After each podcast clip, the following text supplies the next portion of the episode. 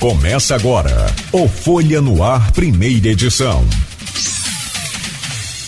Quarta-feira, 6 de outubro de 2021. Começa agora pela Folha FM 98,3, emissora do grupo Folha da Manhã. Mais um Folha no Ar, primeira edição. Com o Wagner Vitter, vamos falar sobre o Porto do Açu, a crise econômica do Brasil e Campos, a venda da SEDAI crise hídrica e também as termoelétricas. Vamos falar dos governos Bolsonaro, Castro e Vladimir e ainda uma projeção para 2022 e vamos aproveitar o tempo então. Deixa eu trazer o bom dia do nosso convidado, logo a seguir trago aí então o Aloysio Abreu Barbosa também. Wagner Vitter, prazer e honra recebê-lo aqui no Folha no Ar, primeira edição. Seja bem-vindo, bom dia para o senhor dia, bom dia para você, bom dia para o Luísio, bom dia para todos os ouvintes da Folha do Ar. É um grande prazer estar falando aí, conversando com o pessoal todo é, que escuta tradicionalmente o programa, especialmente toda a região norte fluminense, especialmente aí o município de Campos. Eu tenho, eu costumo falar sempre para o Luísio que eu tenho um grande carinho pela Folha da Manhã, porque desde que comecei na função de secretário, 98 para 99, eu sempre tive na Folha da Manhã, o Céu Luiz, na Dona Diva, é, canais de apoio, canais de oportunidade para levar o conhecimento. Então, sempre posso, sempre lembro a Luiz. Eu acho que a Folha da Manhã marca muito a nossa história, do trabalho e de uma série de projetos que vamos falar, é, especialmente para o Norte Fluminense. Então, um grande prazer que eu tenho estar falando com você. Prazer nosso, eu reforço aqui. Deixa eu trazer o bom dia do Aloysio e também, já então, a gente começa esse bate-papo. Aloysio, bom dia, seja bem-vindo, é sempre bom tê-lo conosco aqui no Folha no Ar, primeira edição. Bom dia. Cláudio Nogueira, bom dia, Wagner Victor, obrigado pela presença. Victor, vou inverter a ordem e, bom dia, sobretudo, desculpa, você, é, ouvinte do, da Folha FM, pelo streaming telespectador. Vou inverter a ordem aí da, da pauta e vou começar com, com a crise econômica de, de Brasil, vou para campo, depois falar do Porto do Açúcar, é um assunto que você tem amplo conhecimento, tem muitas perguntas também feitas no grupo de WhatsApp aqui do programa e do blog Opiniões. A gente está vivendo um, um, um, um, momento difícil, né?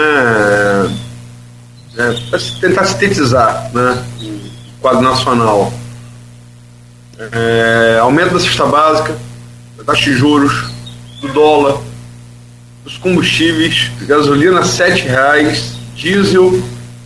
Aumentou agora, mas é, semana, semana, semana agora aumentou, é, alguns, alguns estados do norte chega a seis reais por conta do, da distância, né? É, crise hídrica que a gente vai tratar aqui, promessa de apagão, é, 14,4 14, milhões de brasileiros desempregados, 6 milhões de desalentados, são aqueles que já desistiram, já desistiram de procurar emprego, né?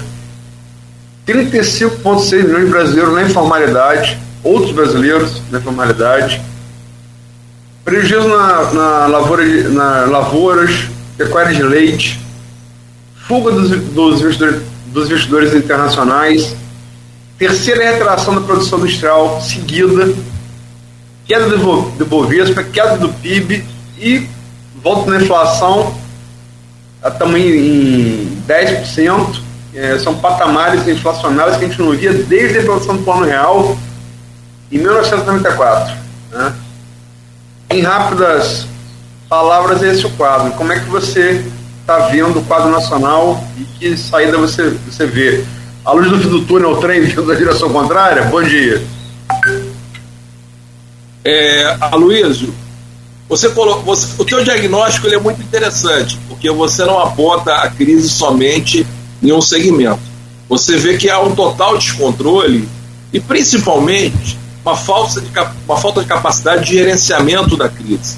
Quando você coloca cada problema desse, cada problema desse é como se fosse uma doença.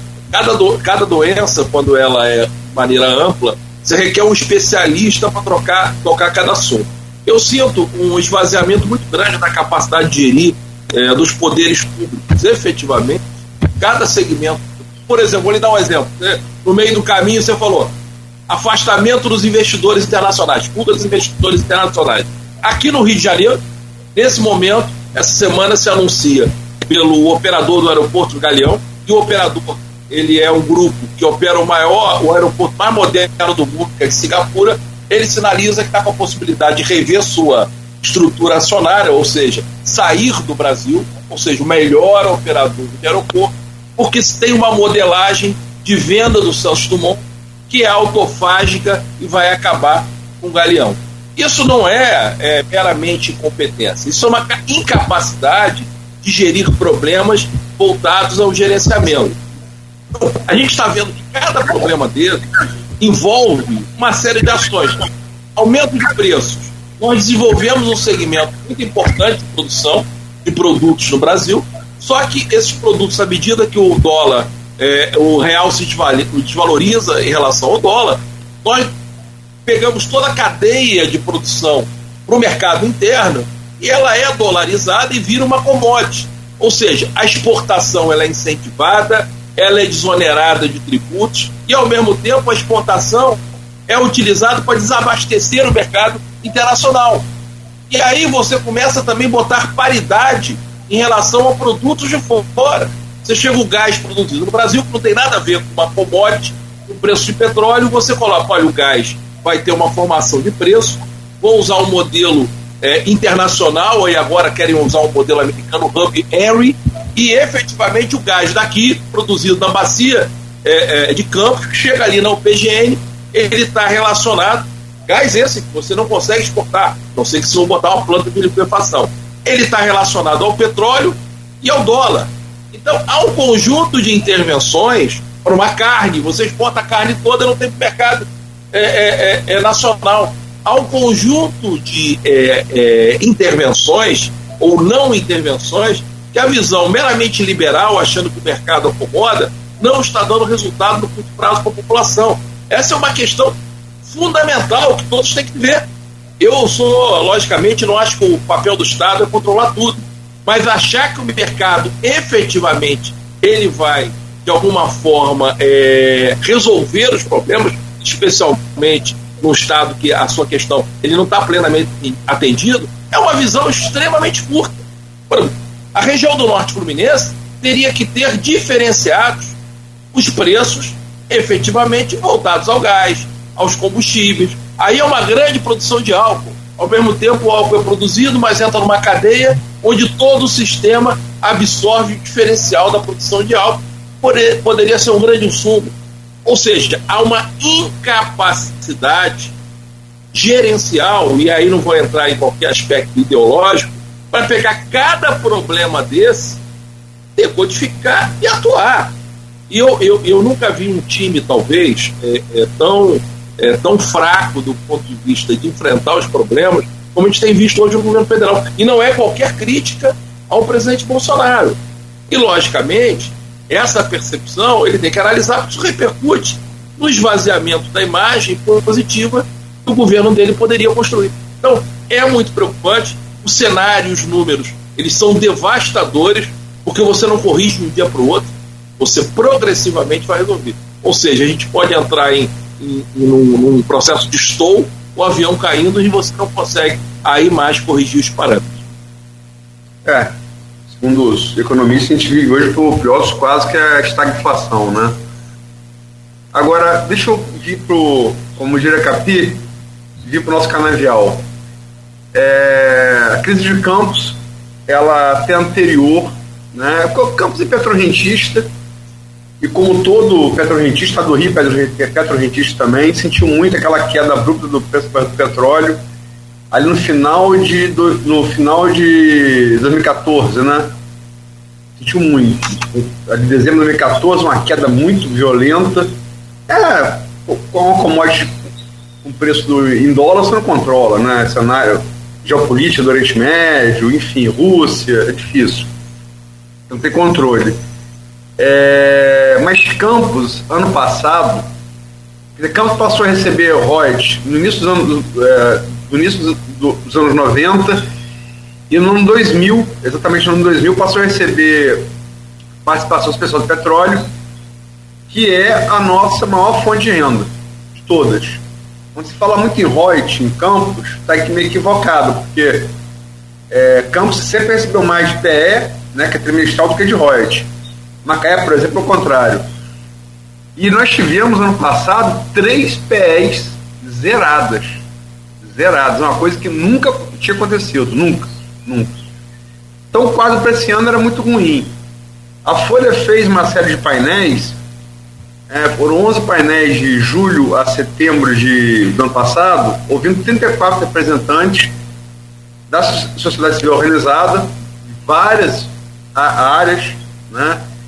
É, economia, finanças, é, ciência, ciência, política, é, sociologia, empresário, sindicalista, produtor rural, jurista, enfim, pessoas de, dos mais variados, é, dos mais variados segmentos, né? E formações.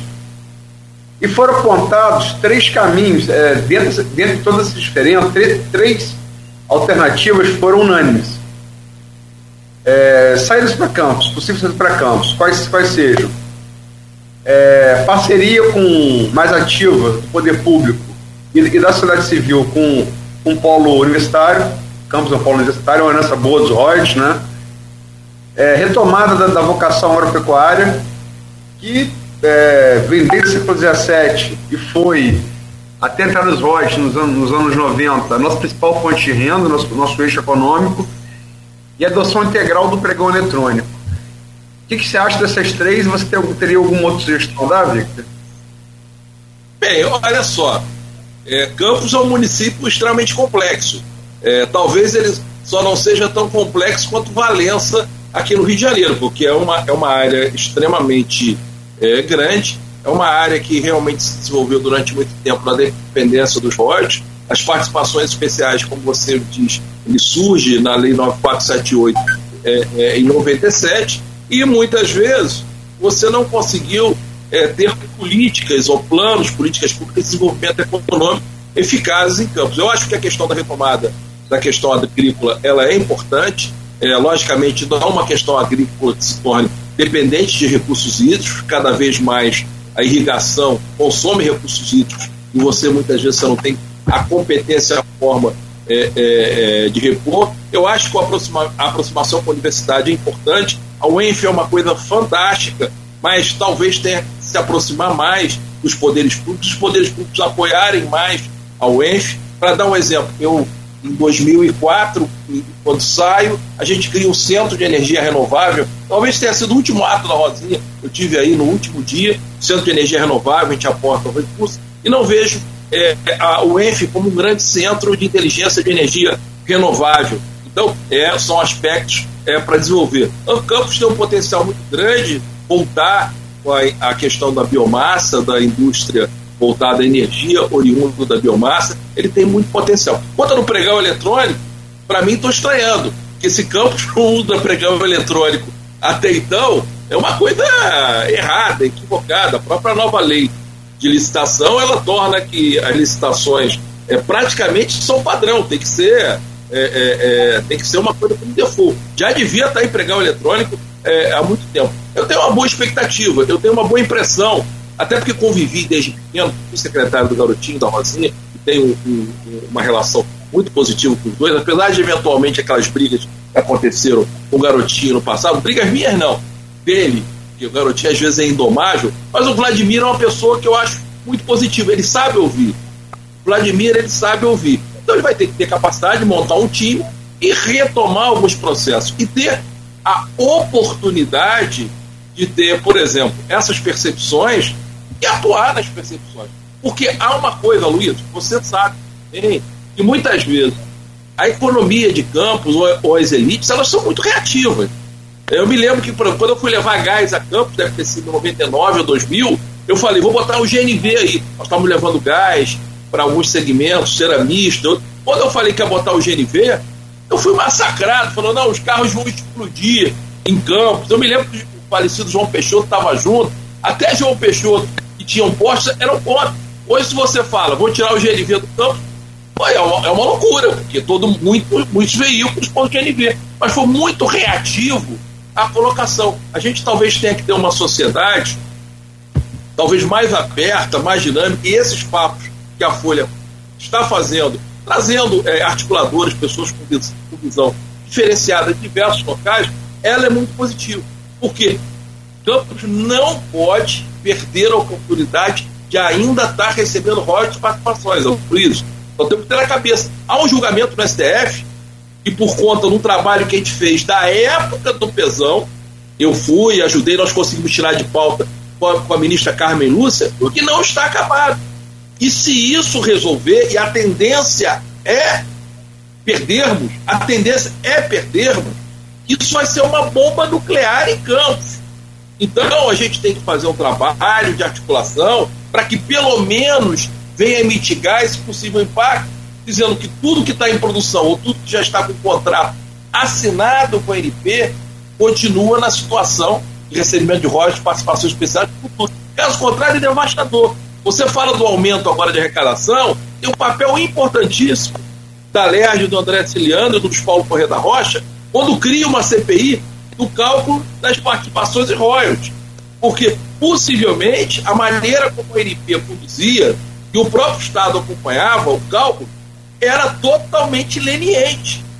O movimento feito dentro dessa CPI, independente do mérito, ele fez com que a ANP voltasse a ligar o sinal, olha, estou sendo olhado, e até fosse celebrado um convênio entre a ANP e o governo do Estado. E na época da, da, da Rosinha, o que, que eu fiz? Eu chamei a FIP. A FIP, que era de São Paulo, até brigaram comigo, ah, não, por que, que não veio a instituição do Rio? Porque era a FIP, era fazer melhor. E aquilo nós seguramos muito a arrecadação. Ou seja, se você não ficar de olho você, você perde. Até Agora, eu considero que esse diagnóstico que vocês fizeram no curto prazo tem muito mais coisa, energia renovável. Por exemplo, eu agora estou vendo um projeto no investidor, é um projeto de energia solar lá em Quissamã. Vai ser ofertado, está sendo ofertado agora para o leilão emergencial. É um projeto interessante.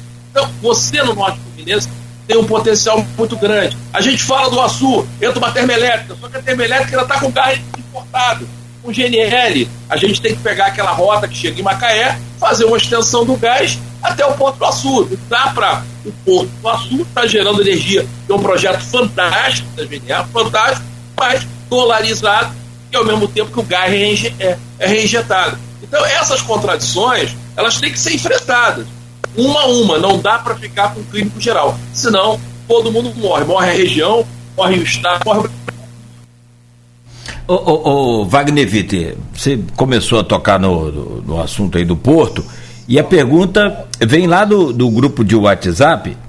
É, oi, pois não, Aloysio? Não, a imagem tinha invertido. Não, voltou, voltou. Ah, entrou... Igual uma pessoa, eu, eu peço até às vezes perdão o pessoal que está nosso, eu sou um pouco neófito no Skype. Então, vamos ver, é, acabou de ligar o Mauro Osório, o Mauro Osório, que é o nosso economista lá da LERJ, estava ligando para mim. Desliguei, vamos ver. Tá certo. Pedi a H6 para mandar um alô para ele não ligar agora. Mas se for para mandar para todo mundo, ele passa. Coitado de H6. Vamos lá. É, e a pergunta, então, vem aqui do grupo de WhatsApp, que o senhor, inclusive, faz parte, acompanha lá muito bem é, vem do professor, sociólogo, professor da UENF, né, o Roberto Dutra. E ele diz o seguinte: como um dos idealizadores do Porto do Açul, como o senhor avalia hoje a possibilidade de desenvolvimento econômico que o mega empreendimento traz para Campos e também para a região?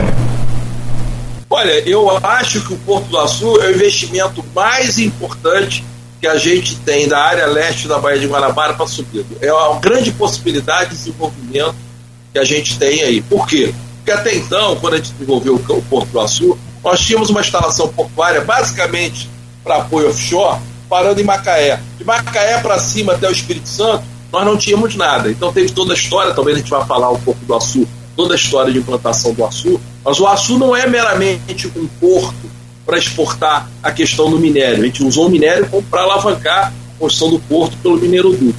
É o grande polo logístico de toda a região. Para se a gente for falar em produção de álcool exportar álcool para o Brasil, será pelo Açu. Nós temos que trazer as empresas do petróleo, quando o petróleo vai acabar, é para o Porto do Açu. O exemplo da GNA que acontece, ele é porque temos um porto. é, é, no Açu, nós teremos mini ou micro refinarias que vão ser o processamento do óleo para até para um, uma exportação. Então o Açu, ele, inclusive, ele não pode estar integrado e não deve estar integrado somente a São João da Barra. Ele tem que estar integrado, inclusive, muito a Campos, que é o grande centro de produção econômica da região. Então, não está o, o Porto do Açu interligado, qualquer processo de desenvolvimento, é um, é um equívoco. Por exemplo, o Açu até hoje, Aloysio, não ter um acesso ferroviário é um absurdo completo.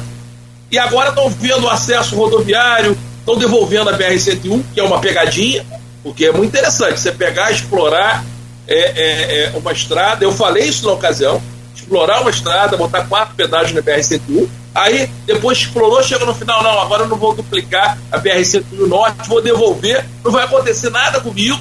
Ó, e ainda fala, não, vou dar um biscoitinho aqui, que é o, o, o trecho de, da atenção João da Barra. Legal, mas tem que ter paulada na empresa que entrou, captou, colocou. Então, nós temos que ter muito cuidado, ao mesmo tempo. O Açu não pode ser o lugar onde descaracteriza o processo do Açu. Outro dia eu soube, que eu acho que é um absurdo, que queriam exportar soja por caminhão via o Açu. Isso é criminoso. Eu falo que com todo carinho, o criador do Açu, do projeto conceitual. Soja, se tiver que chegar para o Açu, tem que ser através de ferrovia. Faça primeiro a ferrovia. Agora, meter caminhão para levar soja para o Açu, o soja não vai gerar um emprego, não vai gerar nada de imposto e ainda vai encher as estradas de caminhão diária, diariamente com centenas de caminhões. Quer exportar soja? Sim. Ferrovia. Ah, não, vamos começar por caminhão, depois ferrovia. Isso é coisa de otário, do ponto de vista de desenvolvimento. Isso não existe. Isso não existe. Por quê? Porque o ministro, que é candidato a governador lá no, na região do Centro-Oeste, ele será possivelmente candidato a governador, ele quer criar mais um corredor de escoamento de commodities. Isso é bom para o centro, bom para o Brasil, ah, legal, bom para o Centro-Oeste. Mas para o Rio de Janeiro e para Campos é péssimo. Ah, mas não. Temos que falar isso claramente. Que quando eu era secretário, queriam levar soja pelo Porto de Sepetiba, eu fui a governadora Rosinha e falei, governador, isso não agrega valor, isso... travamos.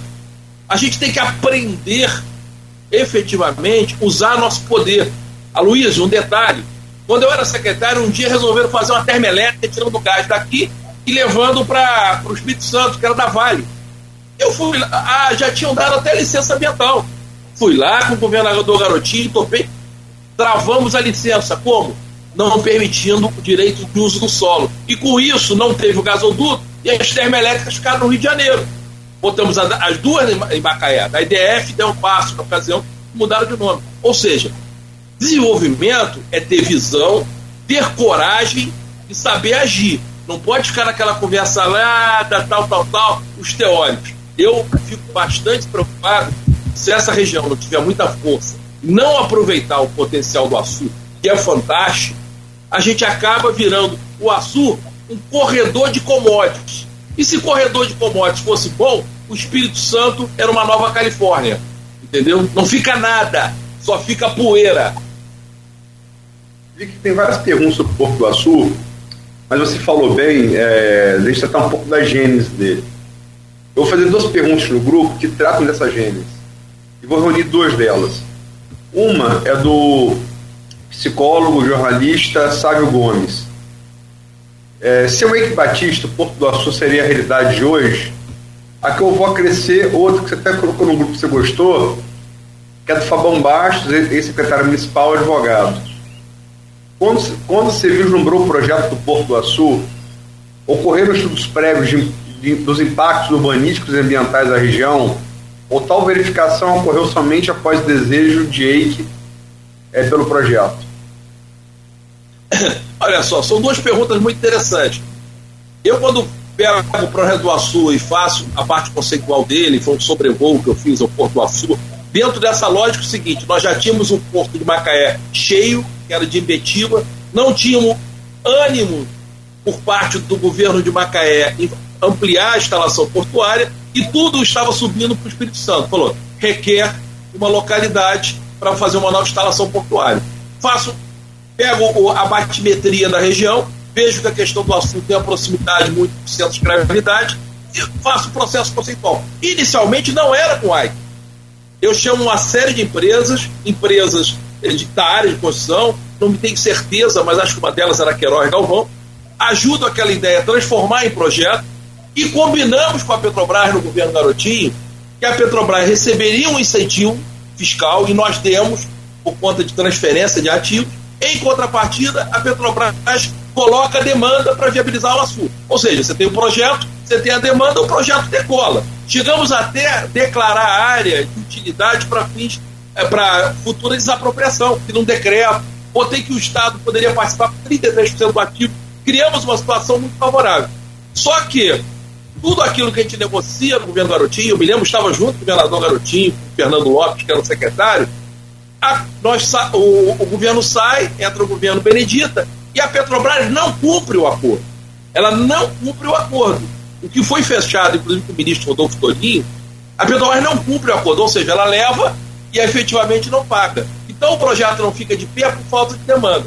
Aí o Ike, eu já tinha uma relação muito boa com o Ike, gostava do Ike, nós tínhamos uma identidade muito boa, eu levo o projeto ao Ike.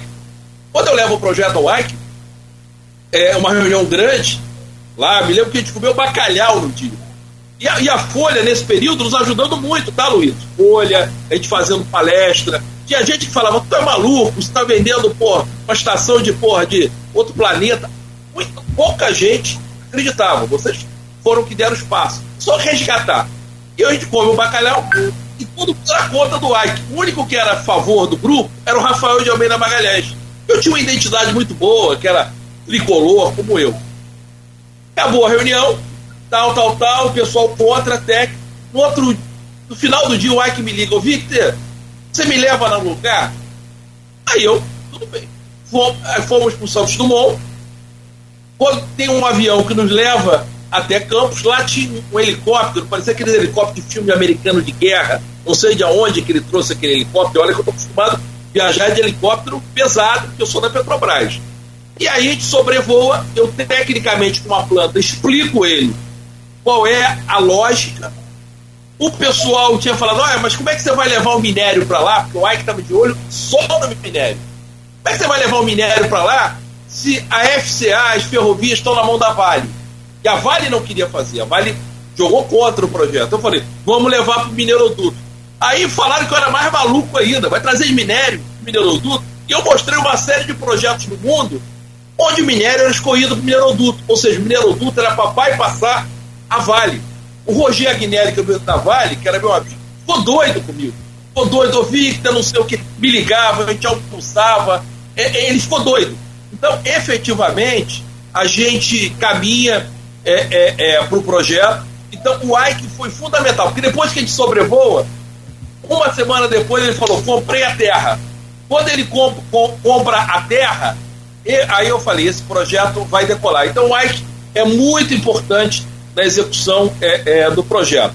Bem, análise: nenhum projeto você faz análise, todo estudo, antes de você emitir o seu termo de referência pelo órgão ambiental e pedir a LP. Só que, obviamente, eu, como engenheiro, estou acostumado a implantar empreendimento, você sobrevoava, via que o impacto urbanístico ali era praticamente nenhum.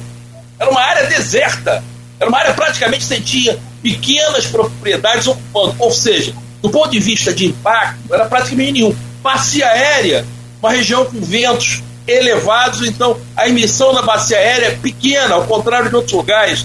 Ou seja, nós tínhamos literalmente uma pérola para ser explorada, uma pedra bruta que podia ser colhida. E isso foi muito importante. E, logicamente, depois os impactos são medidos na LP. Agora, podia afirmar que o impacto que poderia ter na região haveria sim, mas positivo, que é justamente o que a gente está falando, que é o descomissionamento da indústria do petróleo, da indústria do petróleo e, ao mesmo tempo, começar a absorver com outras atividades econômicas. Eventuais impactos que poderiam ter, que alguns, algumas pessoas exploravam, atuavam na agricultura ali, seriam mínimos, como foram, diante do grande benefício que traz para a região. Por isso que a gente está colocando. O Açu ele é fantástico para a região, me orgulho. Outro dia o Ike é, botou uma foto da placa fundamental e olha que detalhe, hein? Hoje eu, hoje eu posso falar. Eu corri ainda para começar a obra, porque eu, eu já estava certo em governo Cabral, para presidir a SEDAI. Mas eu estava com muito medo do MIRC. Então a gente começou a obter, demos a licença ainda no governo Rosinha. Eu falei, pô, o Mink vai rolar isso. O Mink é um grande amigo, um cara com uma visão muito boa. Mas nós fizemos isso, deve ter sido 26 ou 25 de dezembro, que a gente teve aí, botando a pedra fundamental, e o projeto hoje está decolando. Agora, como todo projeto, a gente tem que ficar de olho para ele não ser mal usado por uma visão meramente do business do, do operador, o operador até experiente, possa descaracterizar e a gente virar corredor de commodities corredor de commodities, especialmente de soja de caminhão, aí quem topar isso tem que botar a orelhinha de burro.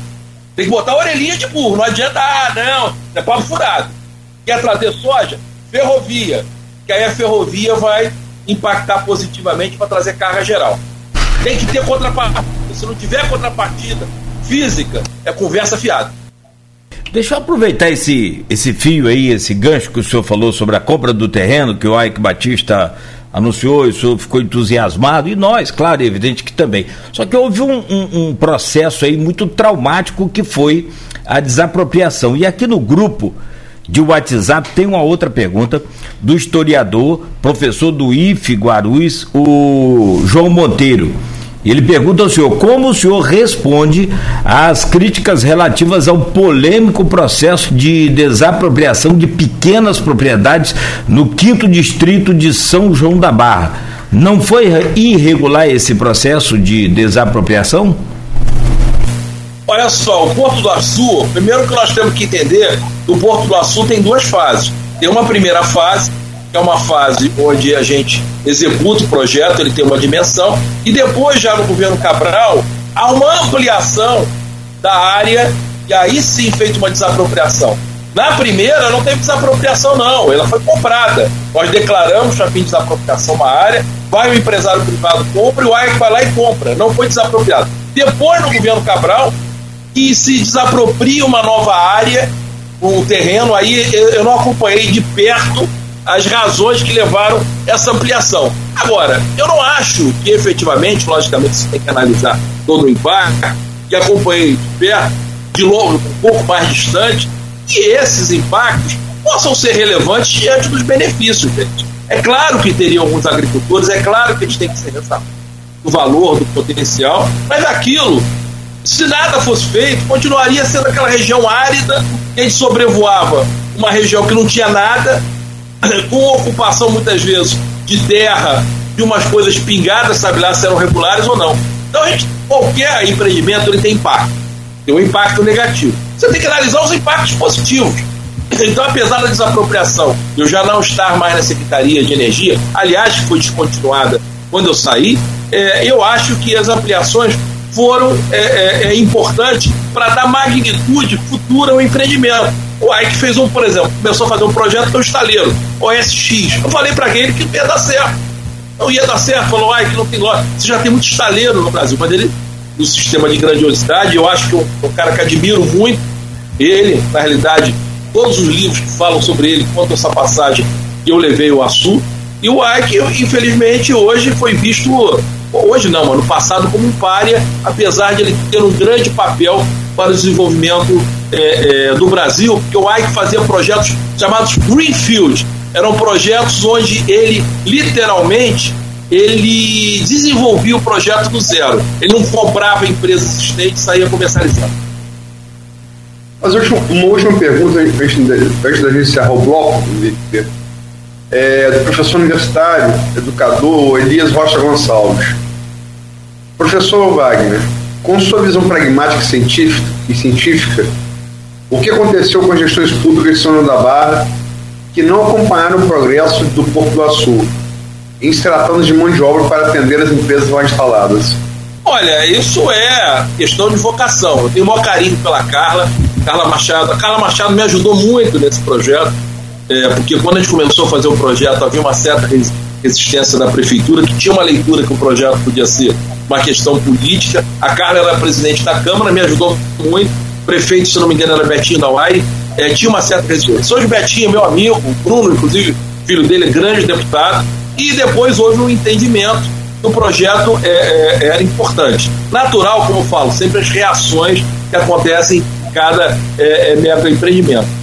Alguns momentos é, a Carla é, talvez não tenha qualificado plenamente o time para é, potencializar esses investimentos, mas eu acho que ela tem um papel muito importante na, na, na alavancagem disso, como continua tendo um papel é, é, importante, ela é sensível, ela faz parte da história desse empreendimento. Aproveito para mandar publicamente solidariedade dela. Eu outro dia pelo meu, meu cunhado que ela perdeu o filho, não há dor ma maior que pode ter. Um grande beijo, Carla, carinho que eu tenho por você, que Deus aí esteja acalmando seu coração. Mas eu acho que a gente deve melhor qualificar o acompanhamento por parte dos é, representantes do desenvolvimento. Eu tive alguns problemas no início da implantação com alguns secretários da, da Carla, é, porque tinha algumas impedâncias sendo criadas. Eu até fui grosso, ela ficou chateada, que algumas vezes eu pegava o telefone,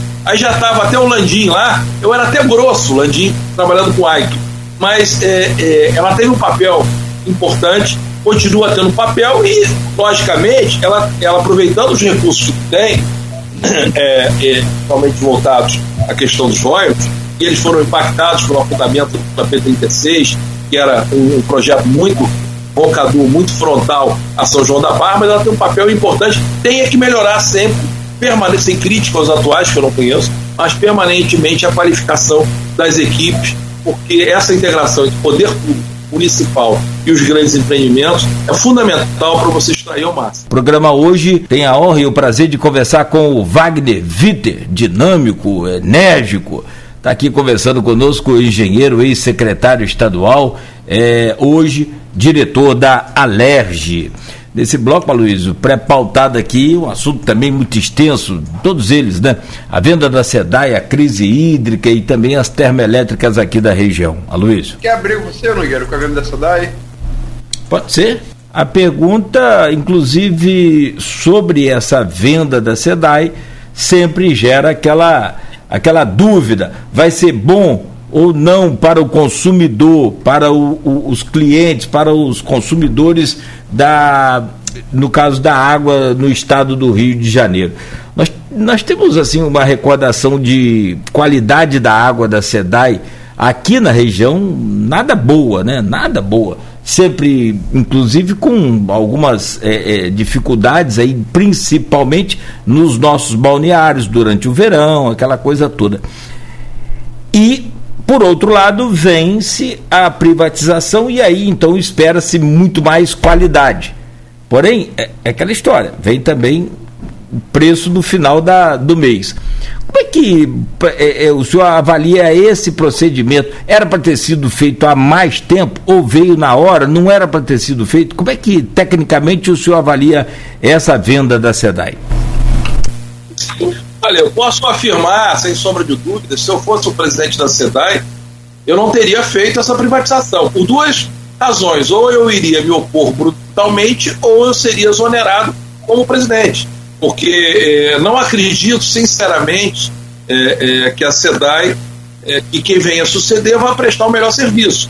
e também, alguns paradigmas são colocados, e paradigmas por exemplo, nos últimos anos, a SEDAI foi pessimamente administrada, o problema da geosmina foi uma atrapalhada, a, impactou a, a, a, imagem. Agora, posso afirmar, sem sombra de dúvida, posso afirmar, sem sombra de dúvida, com muita vontade, que quando eu deixei a SEDAI, deixei a SEDAI com duplo A, Standard Poor's, um, dando lucro praticamente todos os anos que eu fui presidente, coisa que nunca deu, pagando dividendos ao Estado, ou seja, ela não recebia dinheiro do Estado, ela pagava dividendos. Quando eu entrei, recebia cerca de 30 é, é, milhões é, por mês e montando um grande programa de investimentos, especialmente na Baixada Fluminense, onde era é, é, um lugar crítico. E todos os meus anos, quem me auditava ou era a PwC, a Price ou a Ernest Young.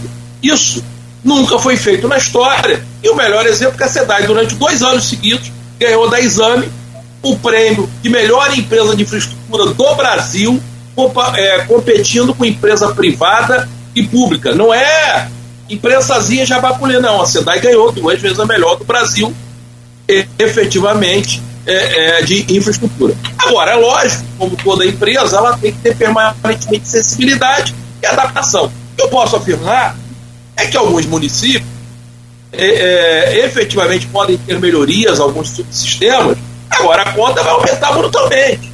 Por exemplo, São João da Barra, eu não sei como é que está no modelo, mas vai aumentar é, é, é possivelmente 100% a conta. Por que, que vai aumentar 100% a conta? Porque, inclusive, a SEDAI, nesse município, ele aplica só a tarifa de água. Quando aplicar água e esgoto, vai dobrar. Mesma coisa em São Fidélis. Vai também dobrar. Eu acho que o município. Então, essa é uma questão de opção do prefeito. Se eu fosse prefeito, eu não aderia. Mas a opção de cada um avalia. Alguns prefeitos quiseram ter um recursozinho da venda na mão, proporcional. Mas, por exemplo, São João da Barra tem um pouquinho, um, um ou dois milhões a mais, ou um dinheirinho a mais, não vai fazer diferença nenhuma para São João da Barra. Até porque é um município capitalizado. Então, é uma opção local. Eu falo, se eu fosse o gestor eu não faria. É, é, podem ter algumas melhorias em relação à qualidade de água em alguns sistemas, assim, São Francisco da Papuana. É, é, é, porém, você vai ter um aumento brutal na tarifa.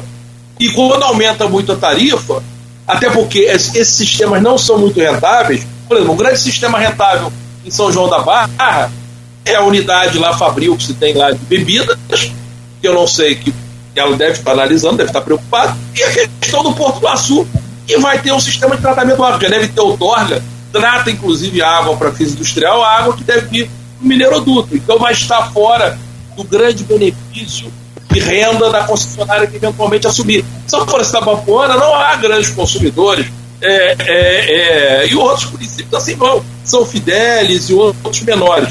Tendem, com o tempo, vai mostrar, a verdade pertence ao tempo e não à autoridade. Daqui a uns anos, quando a realidade chegar, todo mundo vai ver. Por exemplo, eu teve durante dois, três meses, eu comecei a fumar quando eu era jovem. Aí, pô, era, era agradável, era bonito, era simpático na ocasião. Só que parei. Alguns amigos meus que continuaram fumando morreram depois se arrependeram.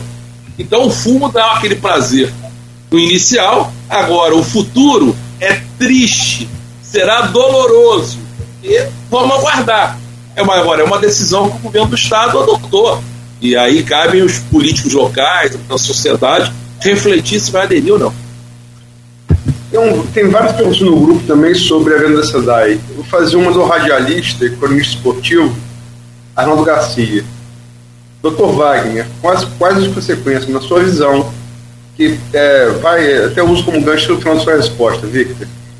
Quais as consequências, na sua, quais consequências, na sua visão, terão os municípios que não aderirem à privatização do tratamento e, de, e distribuição de água? Há um caminho alternativo à privatização? Claro que há caminho, há diversos caminhos. O primeiro caminho, a SEDAI não vai poder, com quem tem contrato assinado, jogar ao léu municípios que não aderiram. E ela tem um contrato, ela também tem uma responsabilidade. Então tem a opção de eventualmente continuar com a SEDAI com o serviço. Há a opção do município fazer uma parceria privada com algum investidor localmente. Há a opção de alguns municípios criarem a sua própria empresa é, é, é, para executar especialmente municípios que estão é, capitalizados. Há diversas alternativas. Agora, a consequência, a mais clara que se coloca, vai ser o aumento tarifário. E aumento tarifário, o que, que é, Luiz? É aumento no gasto das suas contas, efetivamente, e perda de atratividade para captar recursos, captar é, é, é, é, é investimentos. Isso é uma opção que cada um vai fazer. Eu te falo o seguinte: eu, se fosse o prefeito, eu, prefeito, se fosse, logicamente o prefeito pode pensar diferenciado, eu não aderia. Eu não aderia. Mas a opção de cada um, o Estado teve mecanismos convincentes, é, a, a, houve, é, é, houve alguma subserviência. Vou dar um exemplo. O atual, é, é, o atual, o ex-presidente da SEDAI, que era o que fez a privatização, foi trabalhar na empresa privada, não deu nem 4, 5 meses, na empresa privada que comprou. Não estou dizendo que é irregularidade, mas no mínimo, eticamente, é um comportamento moderável e pelo maior carinho que eu tenho para a pessoa. excelente técnico, mas uma coisa condenável. Então a gente tem que tomar muito cuidado, porque às vezes é vendido aquele nirvana como uma coisa sensacional e depois não acontece. Vocês estão vendo na BR-101. Quando começaram a modelar a BR-101, estava no governo Rosinha, eu e o Rosinho falamos, ó, tem que amarrar claramente os investimentos, especialmente da BR-101 Norte, que é duplicar, crescer. Aí fizeram, deram, os caras botaram a, a, a, as cancelas lá arrecadando tal. Chegou, não fizeram investimento, ah, botaram culpa no, no IBAMA, do ICMP, o quê, e agora vão devolver. Ou seja, meteram, arrecadaram, tal, tal, tal, e na hora que dá, o problema devolve. Que isso? Que privatização? É mineração? Ó, se eu achei uma pedra preciosa, eu ponho no bolso. Mas se a pedra é pedra bruta, eu jogo de volta. Então, esse conceito é um conceito que tem que perpassar na cabeça das pessoas. E nem sempre você tem um ato, uma capacidade regulatória eficaz. Por exemplo, quem é a agência reguladora de campos para concessão que, que tem campos? Quem é essa agência reguladora? Eu nunca vi. Isso é cabeça de bacalhau. Ah, deve ter um pessoal estudando, mas as tarifas, uma vez eu fui entrar para as tarifas, tem que ter um analista de sistema para ver as tarifas dali. É, o prazo que foi vendido, vendido antes de eu entrar, ele já foi prorrogado? Aquele prazo? Foi prorrogado. Ah, consultaram o, a, a, a SEDAI, porque na realidade a SEDAI e, o, o, e os bens eram revertíveis. O legislativo não. O legislativo estadual não. Então tem muita coisa confusa, é onde é, nós estamos falando fora do ar, fazer gestão pública não é querer ganhar prêmio simpatia. Não é, muitas vezes, é ter força, é acompanhar, é questionar. Isso que a gente tem que. E muitas vezes falar não. Ou muitas vezes negociar o que é positivo. Eu, por exemplo, eu agora, que depender para lá da concessionária que ganhou o Rio de Janeiro, a, a Rio Águas, se eles precisarem sempre apoio, eu vou estar sempre dando, dando sugestões, colocando, porque a gente não. não, não agora, a concessão foi feita, o Estado optou. Ah, podem ter brigas na justiça, podem ter os sindicatos devem fazer isso, mas literalmente você tem que fazer o balanço. Agora, também não vai ficar jogando contra o tempo todo, porque o fato já tem. Já foi feita a concessão, já foi pago. Vão devolver? Não vão devolver. E o importante, o dinheiro arrecadado seja usado de maneira inteligente. E não foi não para gerar mais custeio, e sim para aumentar a competitividade. Talvez seja esse o problema que municípios do Norte Fluminense, Belo Liso, arrecadaram royalties, arrecadaram, e depois você aumentou o custeio e não teve arrecadação compatível. Vivenciou isso em Cabo Frio, Cabo Frio é um case, abrindo muita coisa de custeio, é, é, é, Rio das Ostras, depois quando começou a secar, aquilo ali só gerava porque não aumentou a competitividade. Não aumentou a competitividade. Macaé é um outro lugar é, era um case negativo por gestões que tiveram problemas que foram omissas em não saber aplicar de maneira inteligente os recursos para que, quando o petróleo acabasse, você tivesse uma continuidade do município. Essa é uma discussão profunda, bacana. É, é, eu discutia muito isso Luiz Mário Concebida. Outro dia eu vi que ele ainda está em Campos, ele foi meu aluno lá na COP, no MBA de petróleo, com pessoa, com o próprio é, é, é, os representantes aí da, da, da, economia de Campos. Parece uma discussão. Isso talvez dê um seminário, deu um seminário analisando o que cerrou e aonde pode realinhar o, o, o futuro. É, boa lembrança do Luiz Mário, nosso abraço aqui do programa para ele. É, você está falando aí, me vê, tocou na minha, na minha mente Paulina Viola. Dinheiro na mão é vendaval, dinheiro na mão é vendaval. Deixa eu falar de, de, desse dinheiro na mão, Victor. É, certo ou errado, com críticas ou não, como se está feito. Né? E não tem, não tem retorno. Né? Era o último grande ativo do, do estado do Rio de Janeiro. É, Para quem é um pouco mais velho, lembra que Rio de Janeiro já teve Banerj, já teve CTC, que era empresa de ônibus, né? É, eu me lembro garoto saindo do liceu pegando o ônibus da, da CTC. Mas, é, no presente, né, é, a Venda Sedai, ela gerou uma bolada significativa, são 22 bilhões de reais. Isso é dinheiro em qualquer lugar do mundo, né? Isso é dinheiro para orçamento da NASA. É, de, de, desses 2 bilhões, 7,688 bilhões vão ser distribuídos pelos 28 municípios que aderirem ao plano de concessão de saneamento. 80% vai ser repassado em 2021 e 2022. É, e o resto fica com o Estado. Como é que, o que você acha que tem que ser feito para é, que tipo de, de acompanhamento uh, o poder público e a sociedade civil tem que fazer da aplicação desse dinheiro no Estado, nos municípios, perdão, e se você acha que é um assunto que vai, vai, vai tratar no próximo bloco, que essa injeção monumental de capital, se ela vai impulsionar a pré-candidatura de Cláudio Castro à eleição. Afinal, ele foi eleito como vice-governador e assumiu após o impeachment de Whitson, né? Olha, essa pergunta sua ela é muito interessante. Eu vou responder uma outra pergunta. São Paulo tem a Sabesp e Minas Gerais, tem a Copasa. Um, Minas Gerais com o prefeito Romeu Zema do Novo. São Paulo com o Dória. Prefeitos liberais, eles venderam as companhias, a Sabesp e a Copasa, eles venderam. Por que, que eles não venderam? Porque eles entenderam que tanto a Copasa em Minas quanto a Sabesp em São Paulo são elementos importantes, inclusive para desenvolver políticas públicas de desenvolvimento voltadas à área de saneamento. O Rio de Janeiro sempre foi visto como estado mais progressista, resolveu vender.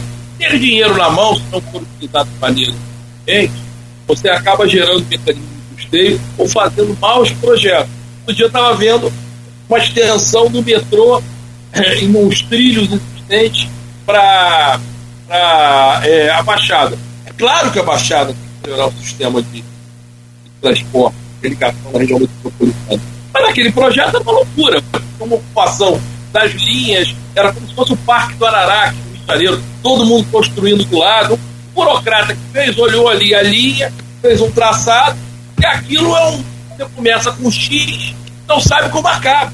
E vai sugar o dinheiro todo do processo. Então tem que ser muito inteligente na aplicação. O governador Cláudio Castro, ele tem habilidade política. Tanto tem habilidade política, chegou onde chegou. Claro que isso funciona, qualquer candidatura, porque sai do governo onde efetivamente é, tinha uma capacidade reduzida de investimento, para um governo onde você tem uma margem maior de investimento, coloca o secretário Fábio na área de obras, e vai executar e tem um retorno é, é, é muito positivo. É, agora, é, é, é, muito importante, Paulo Luiz, e a gente não pensa em desenvolvimento é, somente as ações do investimento. Tem pequenas medidas. Vou dar um exemplo. Ontem, nós fizemos uma luta, e aí quem me ajudou muito o senador Portinho, eles estavam criando uma estatal que sucedia a Eletrobras, o governo federal, e, e essa estatal ia gerir os ativos é, é, como se fosse da Eletronuclear, que é das nucleares, da Itaipu Nacional e uma série de programas da Eletrobras com o Procel. Ou seja, coisas que eram feitas por pessoas qualificadas no Rio de Janeiro. E o decreto da criação da empresa dizia que essa empresa ia para Brasília. Ou seja, era numa canetada no decreto que dava todo esse negócio da Eletrobras, que estava sendo estatizado, que, que era remanescente no Rio. Nós criamos um movimento, o Coutinho ajudou muito, foi lá, e ontem ele apresentou um estatuto dizendo, ó, a, a sede operacional vai ser no Rio. É uma conquista. É um esvaziamento que não parecia muito importante para o Rio de Janeiro. Essa discussão que hoje, no final do dia, o André Ciliano vai fazer uma live sobre o aeroporto, como proteger o aeroporto Calhão diante da concessão do Soscom. Inclusive o Eduardo Paes aderindo. Isso é importante. Se a gente não fizer isso, os voos internacionais vão para Guarulhos. Fundamentalmente vão virar copo. E isso é um investimento muito importante que depende de articulação é, é, política. Ontem foi feita a licitação de Pampulha em Minas Gerais. Eles fizeram exatamente o que a gente quer que faça no Rio. Deixaram Pampulha, aviação executiva e voos regionais dentro de Minas, e o Confins fica com os outros voos internacionais. Então vale para Minas, não vale para cá. Por exemplo, a FCA. Você sabe que aí a região toda muito é cortada pela FCA. A FCA está devolvendo é, quase 600 quilômetros de ferrovia que não implementou, ou seja, ela pegou na privatização, tinha que botar para rodar. E você tem ferrovia que chegava aí em Barcelos, São João da Barra, E a multa pela devolução, a informação que eu tive, inclusive confirmada por um fim secretário de transporte, é que a multa está sendo aplicada no metrô de BH. Isso é muito dinheiro, são centenas de milhões. Ou seja, desenvolvimento não é meramente botar dinheiro, gastar em obra, que é logicamente importante fazer asfalto, é importante fazer, ajudar o empreendedor privado a fazer, mas no dia a dia a gente escuta autódromo. Ontem estava falando, ah, o autódromo. Fizeram um movimento da defesa da floresta no Camboatá, que nunca foi floresta, nunca tinha sido registrado como tal. Aí tiraram o autódromo, o Dória levou o autódromo. Renovar a Fórmula 1 lá para Interlagos. Não se fala, mas é autódromo. Seja, a gente está lá com as árvores, legal, preservado, que não era floresta, vamos tentar mais reserva agora. E o autódromo, tirando eventos, São Paulo. E aqui a gente tem uma capacidade brutal de afastar investimentos, investimentos que trazem emprego. Não é trazer investimento, ah, trouxe a Magazine Luiza, que vai esvaziar a coisa, trouxe mais loja Venâncio. Ah, legal, importante. Mas isso vai gerar emprego. Ah, levou soja para o açúcar. Não vai, vai baixar nem o preço do óleo de soja no supermercado.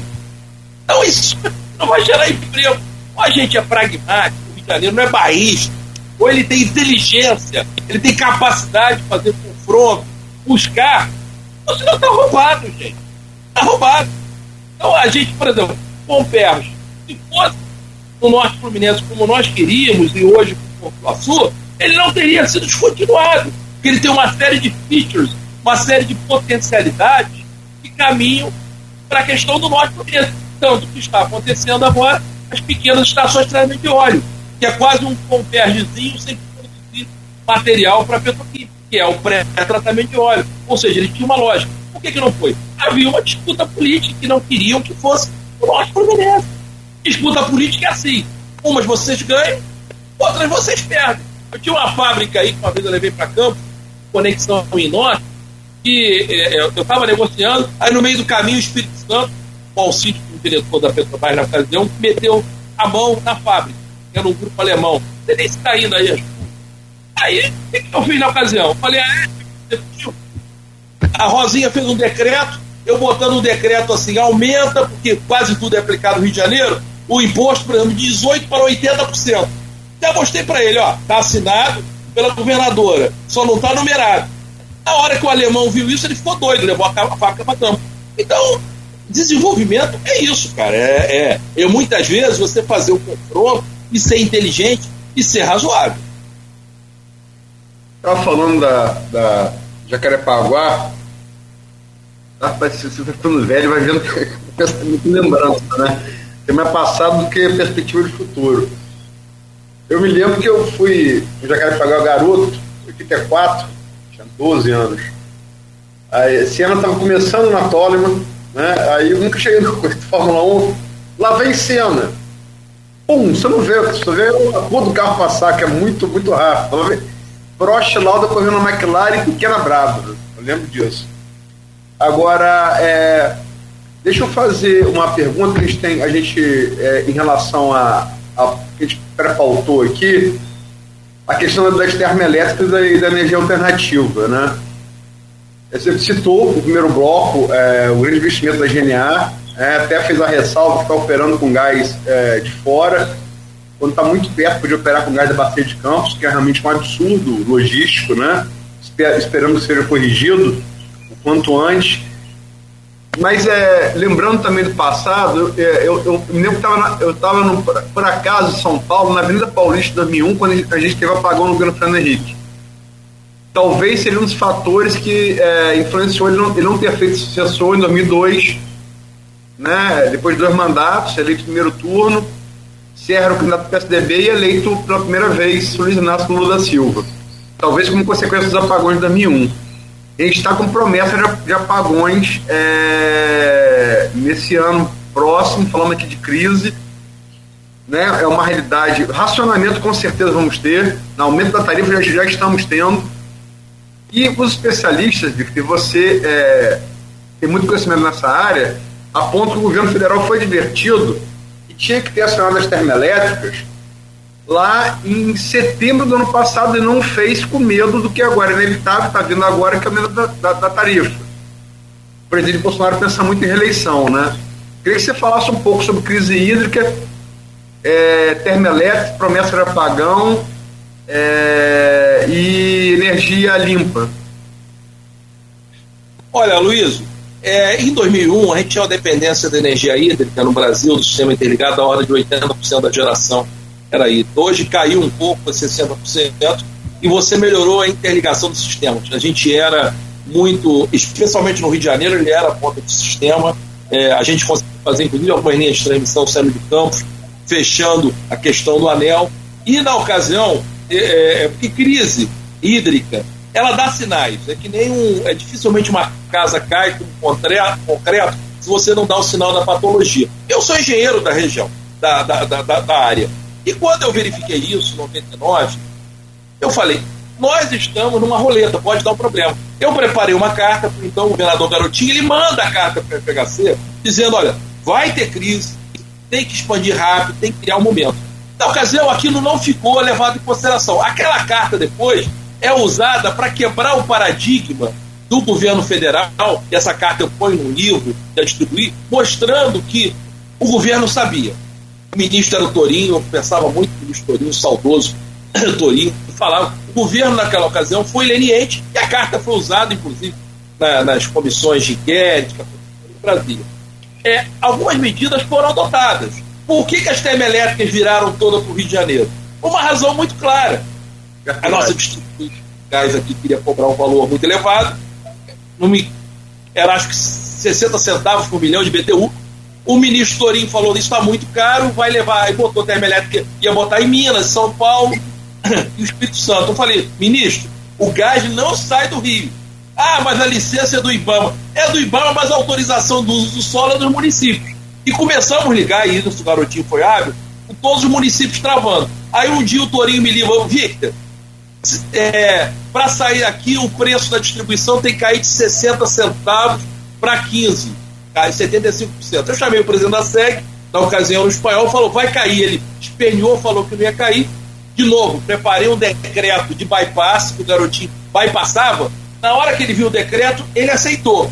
Montamos um programa de incentivo fiscal, que foi pioneiro no Brasil, copiado hoje. Inclusive, a LERJ fez um belo trabalho fazendo algo semelhante. E aquele programa de incentivo praticamente tirava o ICMS do gás e tirava o ICMS do ativo, ou seja, o Rio de Janeiro foi imbatível. Trouxemos os maiores investidores do mundo. Eu passo, botamos o Macaé, que era um grande grupo americano. A Electricité de France, que é o maior grupo de energia da, da França, trouxemos, botamos em Macaé. Trouxemos a Enron, que era um grande é, é, investidor em energia no mundo, botamos em Seropédica. A Petrobras fez até o Rio.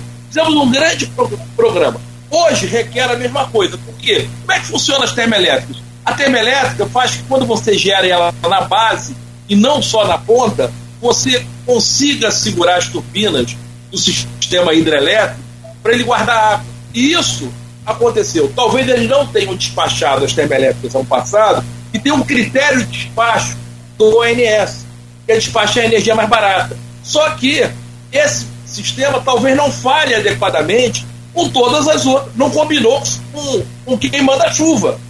Não combinou com a, o pessoal que capta água, que o pessoal usa para irrigação. Está dando esse problema. E a energia mais cara qual é? A energia que vai faltar, que não, te, que não vai existir. Então agora há uma correria muito grande. As térmicas, você deve ter visto outro dia, Luiz, que a GNA mal foi inaugurada, ela parou para algum sistema operacional e ela era nova, ela antecipou e ela entrou e parou, o pessoal, opa, fui numa correria da lado. Por quê? Ou seja, o sistema trabalha no limite. E vai trabalhar mais no limite agora em novembro porque a carga térmica vai precisar muito mais de energia, especialmente na ponta. Por isso que eu já avisei desde o início do ano que é necessária a retomada do horário de verão. O horário de verão, apesar de trazer historicamente para a economia da hora de 0,6%, ele sempre reduziu a demanda de ponta, do horário de ponta, da hora de 4%. Qualquer percentual fundamental é, é, nesse momento. Então, possivelmente, houve um, um, certo delay na ação por parte do governo federal. Esse problema acontece, isso é gravíssimo, que vai aumentando a energia. Automaticamente aumentar a energia repercute na inflação, retira a competitividade. Projetos como a GNA são fantásticos, mas não dá para entender que você reinjete 50% do gás, especialmente do pré-sal, e você tem que importar gás para tocar a GNA. Então, tem que, quando chegar a linha nova em Macaé, que é dentro do norte, levar o gás para Porto Açu. Tem projetos novos previstos aí no, no norte fluminense, tem um projeto da, de Fátima, que é do Grupo Natural Energia, tem um projeto da, da Marlin Sul, também um projeto importante, onde a Marlin, a Marlin Azul, que a, que a Shell que a Shell participa, e as termoelétricas, os pequenos sistemas também vão ser fundamentais. E há outros projetos. Há um potencial de energia é, é, é, solar. Eu mesmo conheço um projeto que é interessante, que fica em Quissamã, que deve entrar agora nos próximos leilões, que é um projeto de energia solar. E, ao mesmo tempo, a universidade surge um momento de oportunidade, porque a universidade tem que identificar essa oportunidade, ao ENF, como eu disse, retomar o centro de energia renovável, a potencialidade, botar essa inteligência na região. Lembra, Luiz, que você também me ajudou? Um dia, quando eu estava na Petrobras, fui procurado por um professor que todo mundo falava que era chato.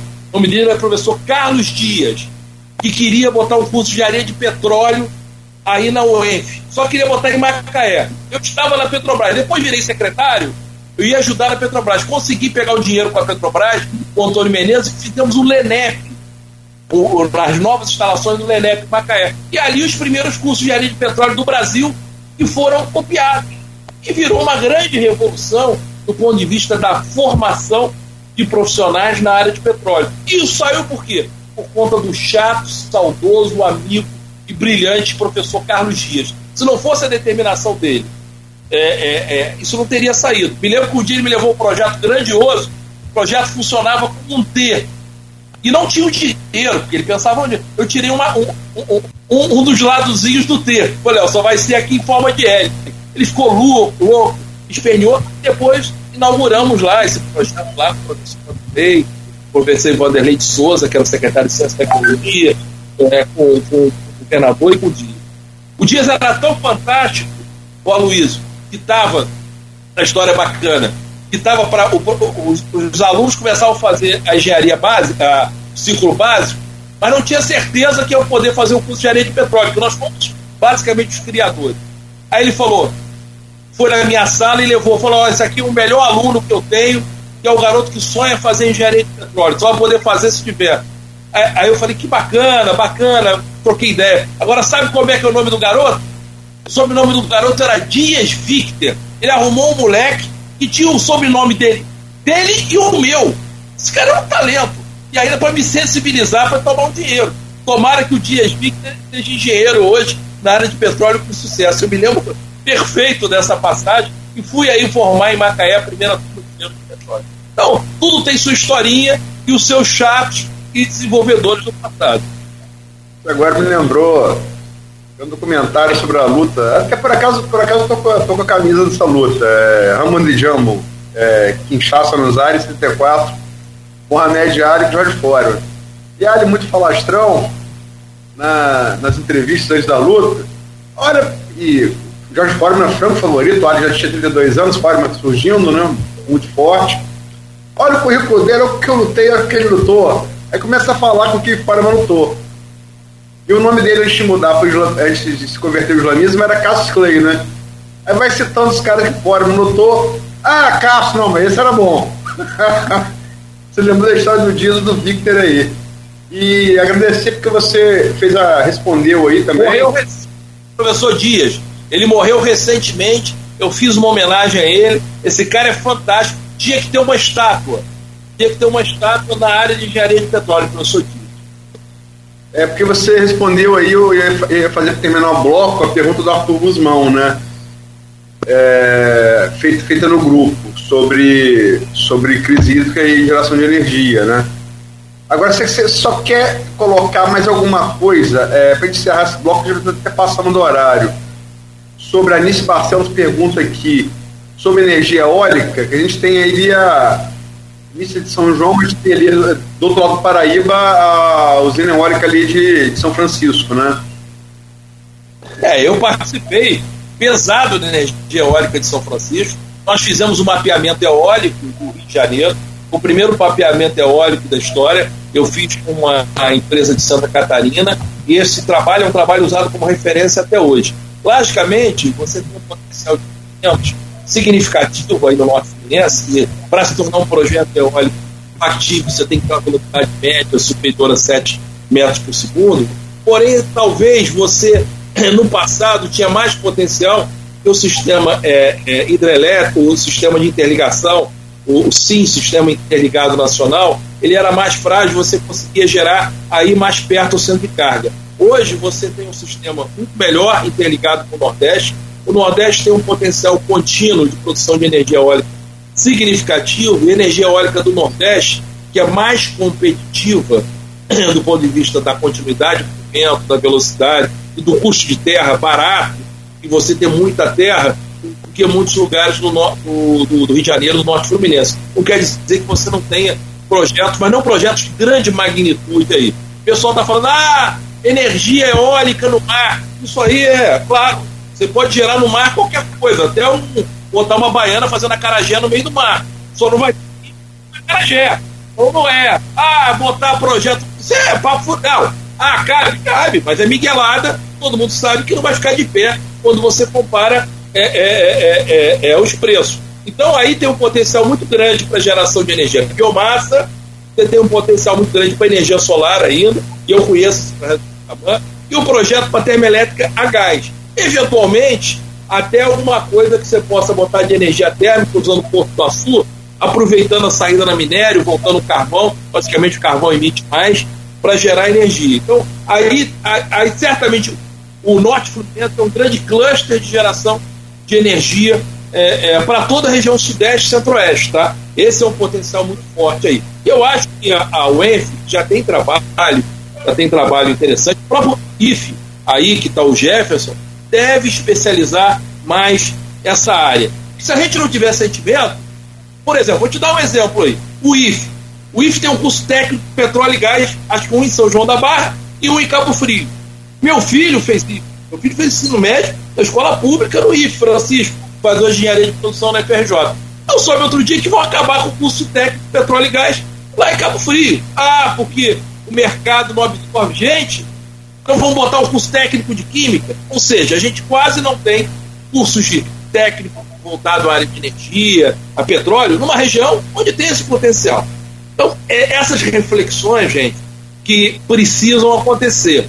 Se não tiver, e não tiver o chato, não tiver o enfrentamento, imagine as loucuras que o professor Dias teve que enfrentar os gerentes de petróleo. Não queriam os gerentes de petróleo. Dali todo mundo copiou. Depois todo mundo copiou. Todo mundo, todos os cursos que derivam de engenharia de petróleo do Brasil derivam dessa loucura de Carlos Dias, iniciado na UENF, através da LENEP, que nós apoiamos. Agora virou uma realidade. Mas no passado, muita gente era contra. Porque falar contra é o que mais tem. Para falar a favor, dá trabalho, e nem sempre dá certo. E falando em energia, energia solar, alternativa, o, o, o Viter, o Aloysio, Victor, é uma fonte de energia. O homem é, é, é bateria do, né, 24 volts. No oferecimento dos laboratórios Plínio Bacelar, que bom que ele presta essa energia toda para a gente aqui de conhecimento. Aloysio. É, Victor está perguntando no intervalo qual é a, a origem do Victor, né? A cara aí de, de, de, de viking. É, ele tava aquele, é, é, da, é, da, Suíça, né? não, é, não é da Alemanha, mas é, a Suíça tem vários cantões. Né? Tem o cantão que fala francês, o cantão que fala italiano, o cantão que fala uma língua própria, que é o flamenco, e o cantão ao qual o Victor pertence, que fala alemão. E é legal que o Victor tem esse jeitão de alemão, de viking, né? Mas, mas é bem brasileiro, né? É bem despojado para falar. E realmente muita energia. Victor, antes de. A gente... Ô, Aloysio, eu consegui, produzir, eu consegui produzir um livro, por acaso, é, contando a história da chegada do Victor no século XIX aqui. Então, o livro a, a, a história do Victor aguerrido. Um cara que veio lá da Suíça com cinco filhos, tinha ficado viúvo e era veterinário para se instalar aqui no Rio de Janeiro. Então a história é meio. Ele era um inconformado, que o cara do século XIX, sem Google, sem imagem, pegar cinco filhos e vir para o Brasil, é, era uma coisa. E isso forma a personalidade de todo mundo. Deve estar no nosso DNA. Sim, mas o, o bom é ter esse, conformismo e essa energia, essa coragem, ao mesmo tempo que despojar. E você é bem brasileiro para falar, né? Só parece, só parece saxão. Mas para falar, você é bem brasileiro. Eu, eu Cláudio, deu muita risada aqui, tenho certeza que o ouvinte também. É, mas deixa eu te perguntar, antes de, a gente estar nos temas pré-pautados, para falar um pouco, você, já citou aqui o siciliano, falar um pouco do seu trabalho como diretor-geral da Alerj, né? Depois, depois de ocupar várias secretarias, presidência de, de, da própria SEDAI, né, é, da FAETEC, é, por várias partes, em vários governos, passou por vários governos, que mostra também que a qualidade técnica se sobrepõe a diferença política, né? É, como é que seu trabalho hoje na Alerj sobre a gestão de siciliano? Olha, o André o André também é um cara inconformado, Luiz. Eu conheci André, eu era secretário de energia, o André era prefeito de Paracambi, e nós começamos, e eu senti ele um cara muito preocupado em desenvolver.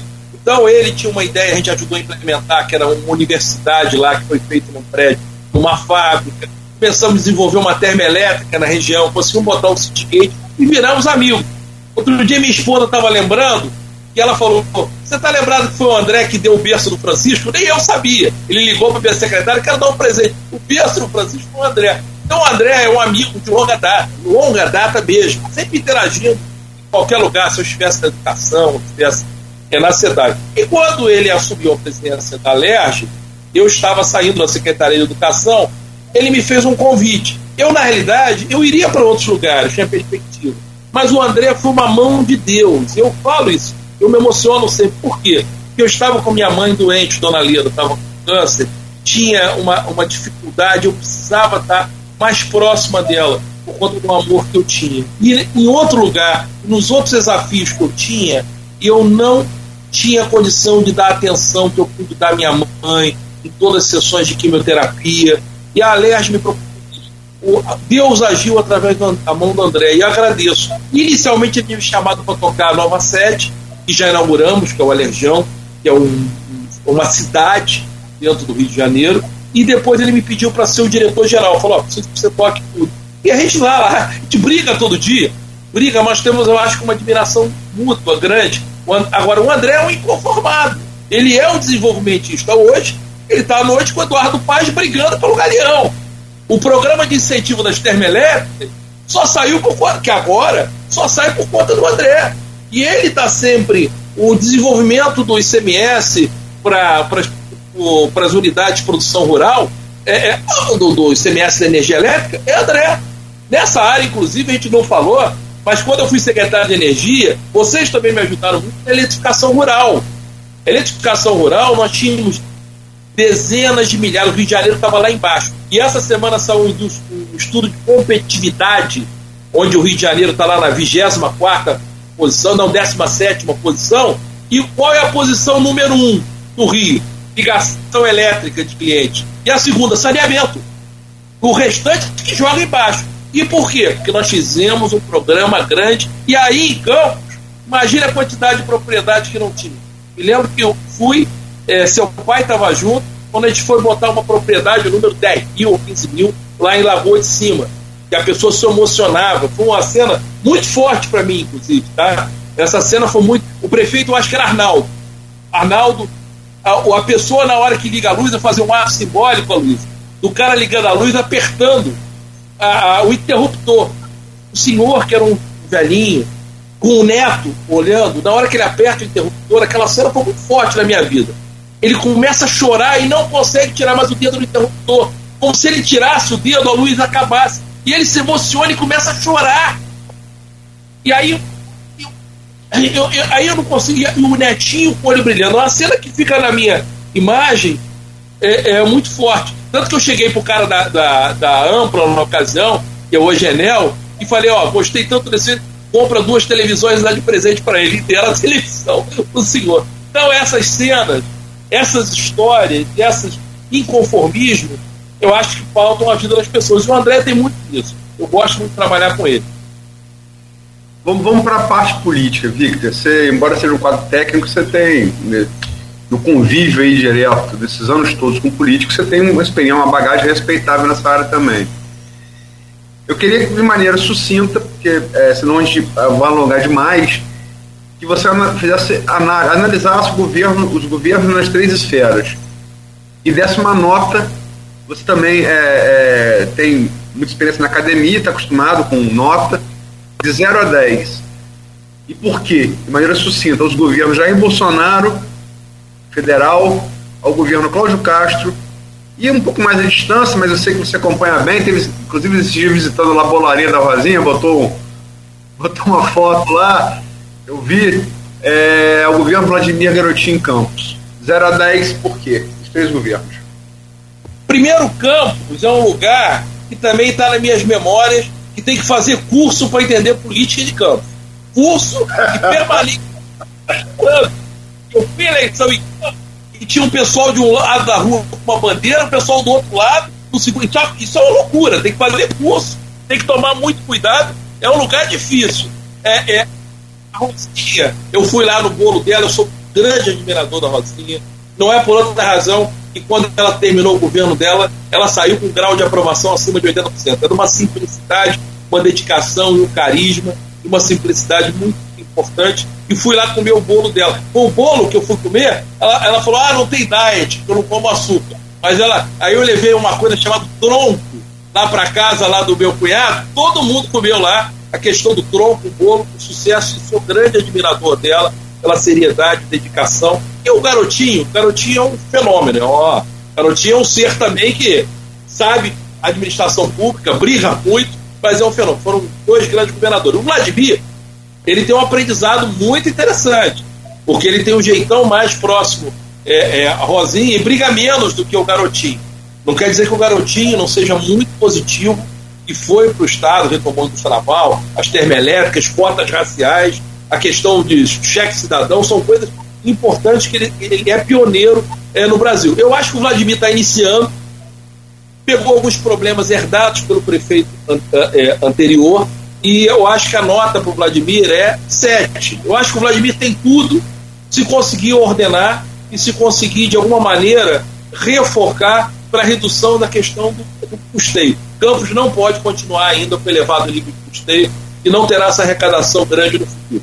Esse talvez seja o grande problema que Campos tem. Então, é, é, eu quero ser simpático sempre também na nota, que é difícil e é leviano você reprovar um administrador, mas eu acho que ele tem ainda mais sete com viés de crescimento. Sete com viés de crescimento. O governador Cláudio Castro, ele é uma pessoa muito hábil, muito inteligente, está é, é, tá conseguindo executar em algumas áreas com muito sucesso para uma área de segurança. É uma área de sucesso, o secretário da Polícia Civil, Alan Funotti, é brilhante, trabalhou comigo, é um cara destemido.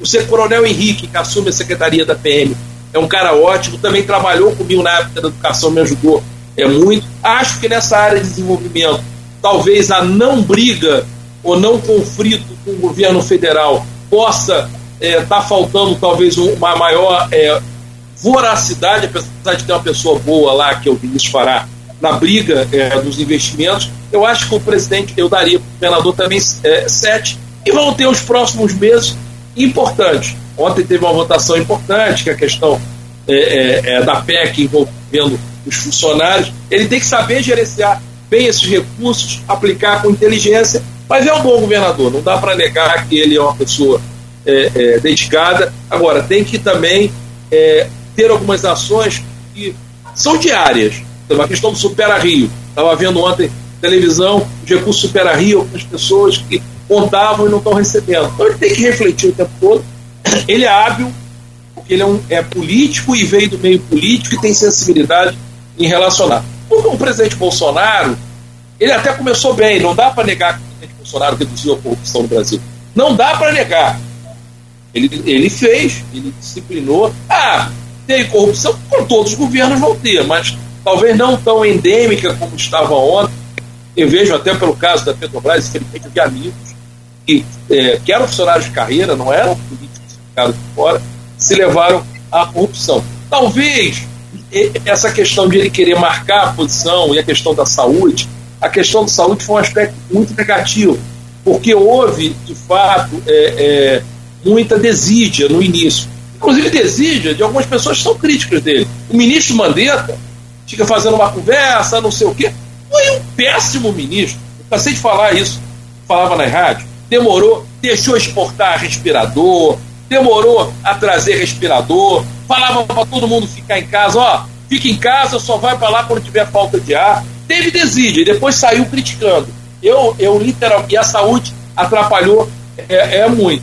Talvez é, esteja faltando no presidente Bolsonaro uma equipe é, mais comprometida com a chamada economia física. Não achar que o, o modelo liberal do Paulo Guedes é um modelo que não vai atender às demandas que nós temos de curto prazo, especialmente em um momento, Luiz, que a gente sai de pandemia. Se você não botar a mão, achar que o mercado. O, Japão está fazendo economia física, metendo a mão, todo mundo está fazendo. E aqui a gente nessa questão liberal, achando que o mercado tem que verticalizar, tem que usar o poder de compra dos hospitais, voltar a produzir máscara aqui, é, produzir é, cama, produzir tudo. Você vê, nós éramos grandes produtores de álcool e faltou álcool gel. Ah, porque o aglutinante vinha da Índia. Gente, quando tem crise, falta aglutinante. Nós temos que rever a questão da verticalização para enfrentar isso. E talvez o único ministro que ele tenha voltado, que é bom, área desenvolvimentista, é o ministro Tarcísio, que é uma pessoa realmente qualificada. Mas só olha a região dele. A visão do ministro Tarcísio para o Rio de Janeiro é horrível, e ele é carioca. É horrível. Basta citar o exemplo aí da, da BR-101, que estão sendo lenientes, o Santos Dumont, a devolução das ferrovias da FCA, e a gente olha de maneira complacente, não está vendo dragagem efetivamente é, é, é, nos portos, a não levada da ferrovia para o Açu, quando o pessoal está atropelando para levar para Vitória. Então, eu, eu acho que o ministro, o presidente Bolsonaro, eu botaria a nota para ele 5,5, para não reprovar, para não ter o lado, é, talvez, ideológico, está abaixo é, dos outros. E ele tem que buscar mais se integrar. O presidente Bolsonaro, eu me dou muito bem com o Flávio, que é o senador. Gosto do Flávio, sempre uma relação muito boa. E eu acho que, sinceramente, o Flávio tem uma oportunidade para a gente trazer melhor esse olhar para o Rio de Janeiro. Não dá para a gente estar com a indústria naval toda fechada, gente. Tudo bem, não vai amarrar tudo o conteúdo local, mas não dá para estar tá trazendo tudo de fora. Não dá, porque quando você traz, a Campos não tem estaleiro, mas tem subfornecedores para essa área. Nós temos sair dessa figura da globalização, da dolarização, da colocação no mercado é, é, é, é, como um todo, e ao mesmo tempo achar que o emprego ele vai ficar em outros lugares. E ao mesmo tempo o pessoal se blinda e deixa o, o seu recurso em conta no exterior. Então é, essa é uma reflexão que a crise hoje não leva uma ação efetiva do movimento liberal como solução para enfrentamento do momento. Não, sem sombra de dúvida, é, não sei se economia é um assunto complexo, né? mas o momento, para usar um ícone da economia, é keynesiano, né? É do Estado assumir seu, seu papel durante a crise. E pegou um liberal, que é o Paulo Guedes. Quer dizer, é, independente de ser liberal ou não, crítico, enfim, não é emissão de opinião, mas o momento é do Estado indutor. E você tem né, é, um liberal, a mão invisível do mercado, não, não, não, não, vai levar a gente a, bom termo no momento de crise, seja peste, como é o caso, guerra, enfim, catástrofe natural. Agora, Victor, você não deu a nota para Bolsonaro. Você falou um pouco abaixo, mas não deu. Falou 5,5. Perdão, perdão. 5,5. Eu acho que alguns amigos até vão brigar comigo é, é, é, eu não votei no presidente Bolsonaro, sempre, sempre, declarei, mas eu acho que ele começou com virtudes, é, haviam problemas. Talvez eu acho, Aloysio, eu falo muito com amigo, eu tenho, uma, eu tenho uma identidade com muitos amigos da esquerda, mas o que talvez tenha faltado um pouco no PT em algum momento é algumas pessoas terem feito a minha culpa.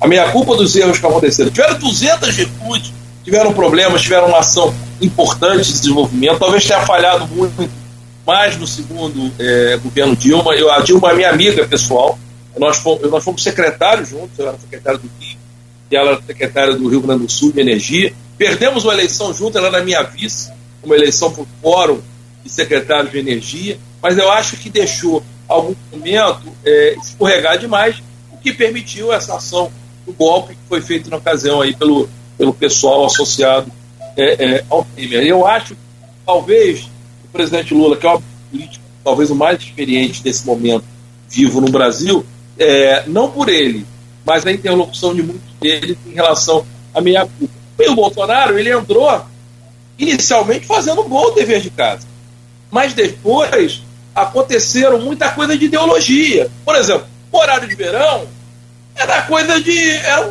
uma ideologia, porque podia continuar, era necessário, daria pequenos alívios no sistema e vai tender a voltar. E se não voltar, por questão ideológica, cabeça dura. Para que, que essa briga de botar máscara ou não, tal, tal, tal? Para que essa briga? Para que colocar isso? Por que levar. Por que colocar para o Brasil falar, não, eu vou. A minha imunização acontece a partir da Covid que tive e não a partir da vacinação. Houve um delay, claro, na colocação da vacina. Muitos ministros da saúde, logicamente, talvez tenha errado na escolha, como o Mandetta e o próprio Pazuello, tiveram erros primários. E essas pessoas têm que ser, de alguma maneira, não é ele somente, mas as pessoas têm que ser responsabilizadas. Eu cansei de bater no Mandetta porque ia faltar seringa, gente. Faltou álcool gel. Nós deixamos de exportar respirador. Ah, não, vamos de acordo que o cara. Como é que você tem falta de respirador correndo sem ar? E tem respirador, faltou cilindro de oxigênio. Será que não sabia que tinha que ter uma produção brutal de oxigênio, cilindros ou importar antes da Venezuela? Então tiveram erros da ponta e que ele tinha que jogar duro, não ele botar é, na cabeça. O ministro da Educação, aquele que está no, no, nos Estados Unidos, um fracasso. Uma pessoa que, que não tem trabalho, é que não tem trabalho nenhum ideológico. Eu agora, por exemplo, tava falando, mandei uma carta outro dia não sou mais secretário de educação, se fosse secretário de educação, eu ligava e receberia. Sobre a questão do Enem. O Enem agora, final de novembro, e os alunos da rede pública não tiveram o conteúdo do último ano. Eu falei, limita as questões do Enem até a segunda série do ensino médio, para tentar igualar um pouco a rede pública com a rede privada. Que muitos garotos querem tinham celular para estudar. Aí você põe no banco de questão para tentar mitigar o impacto. Isso será que é analisado? Não sei se é analisado. Então, a, é, é, ele montou talvez uma equipe, em alguns momentos, uma equipe que ela, ela não era compatível com o desafio. O primeiro ministro da Educação era um cara que a gente nem sabe de onde veio, não tinha nenhuma tradição acadêmica.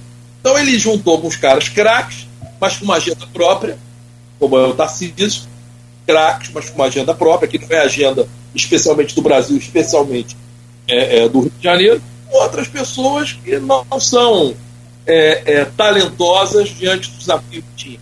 É as eleições no campo democrático que vão definir isso. Eu sou contra. Deixa, deixa, deixa eu te perguntar, para terminar, porque são 8h54 já, sua projeção para a eleição é, presidente né, de 2022, todas as pesquisas apontam aí uma polarização é, entre Lula e Bolsonaro, Lula ali com 40%, 40%, 35%, 40%, Bolsonaro com varia de 25%, 28%. Terceira via, o mais bem colocado é Ciro, está com 10%, estão abaixo. Todas as pesquisas apontam é, que Bolsonaro perde para todos pela rejeição imensa que tem, embora a de Lula também seja alta, mas a de Bolsonaro é proibitiva, né? Ultrapassa a casa dos 60%. Pessoas que não votariam nele de maneira nenhuma, o que é, você não precisa ser nenhum gênio matemática para. Se o segundo turno é para alcançar 50% mais um voto, você tem 60% de rejeição, é complicado. Mas enfim, coloca ele no segundo turno, mas com dificuldades grandes contra qualquer adversário. E para o governo do Estado, você tem aí, você falou sobre um, um dos principais atores, que é o Cláudio Castro, né? Todo governador com injeção de capital, como é o caso da, dele na Câmara da Sociedade, que a gente já falou aqui, e com a máquina na mão ele tem grande chance, mas tem aí pré-candidatos fortes também. Tem o Marcelo Freixo, tem o Rodrigo Neves. Para encerrar, Victor, projeção para 2022. É, olha só. É, essa eleição no âmbito federal vai, vai se definir, como você bem colocou, pelo nível de rejeição. O nível de rejeição que vai definir. O Bolsonaro tem um patamar muito firme, quase religioso, do ponto de vista daqueles que votam nele. Então aquilo é quase religioso. Então é difícil tirar aquele percentual é, é, dos 25%, 23%. São pessoas que votarão nele. É, é, mais que ideologia, quase se fosse uma, uma, uma, uma, paixão. E é respeitável ele ter conseguido desenvolver isso. A, a luta por fazer uma terceira via é muito difícil quando você tem esse patamar praticamente inelástico de 25%. E o Lula bastante consolidado é, é, com o primeiro. Se tiver uma terceira via, muda todo o jogo. Acho difícil fazer a terceira via. Mas eu acho que vai é, a, o segundo turno para o Lula e Bolsonaro, e essa discussão das rejeições e como vão ser tratadas essas rejeições daqui para frente, que vão definir. Vai ser uma, uma eleição mais do, do, ponto de vista do gerenciamento do nível de rejeição do que mostrar as suas virtudes, até porque os dois têm seus defeitos e virtudes bastante expostas. No âmbito do Estado, eu acho que está muito confuso ainda, porque não consolidaram os candidatos, é possível transferência. O candidato de esquerda vai ser só o Freixo, ou vai ter outro, vai dividir. O, o governador Cláudio Castro sai bastante também na frente, apesar de ainda estar abaixo do Freixo, por conta de estar tá com a máquina na mão, estar tá com recurso para investir, tem que saber investir com sabedoria e inteligência. E pode aparecer uma terceira via. Pode aparecer uma terceira via que a gente não sabe. Por exemplo, será que o Eduardo Paz não vai lançar um candidato? Eu acho que o Eduardo Paz vai lançar um candidato. De repente ele vai ter um candidato novo, que ninguém fala. Por que, que o Eduardo, de repente, não vai lançar o Daniel Soras? Se for sucesso, o gerenciamento da saúde. Será que o Sorange não pode ser o candidato do Eduardo? Colocando. Então, esse, o, o, esse elemento. Por, ah, por que, que o André Ciliano não vai ser candidato a governador? Ele não definiu se vai ser estadual, senador ou governador. Pode ser? Talvez possa ser algum momento diante do crescimento da esquerda. Está muito confuso ainda o cenário é, é, é, é, do Estado. Eu espero que quem ganhe, independente do governo federal ou estadual, é que a gente consiga fazer o enfrentamento e todo mundo democraticamente respeitar o resultado das urnas. Por isso que eu falo, Luiz, apesar de eu estar em muitos grupos esquerda, o pessoal fala impeachment do Bolsonaro. Eu falei, gente, o processo tem que ser democrático, não há mais se botar num um momento transiente político do Brasil, você iniciar um processo de impeachment que você demora meses, vai parecer uma virada de mesa. Vamos no processo democrático. Se ele ganhar, continuará sendo presidente. Se outro ganhar, tem que se respeitar.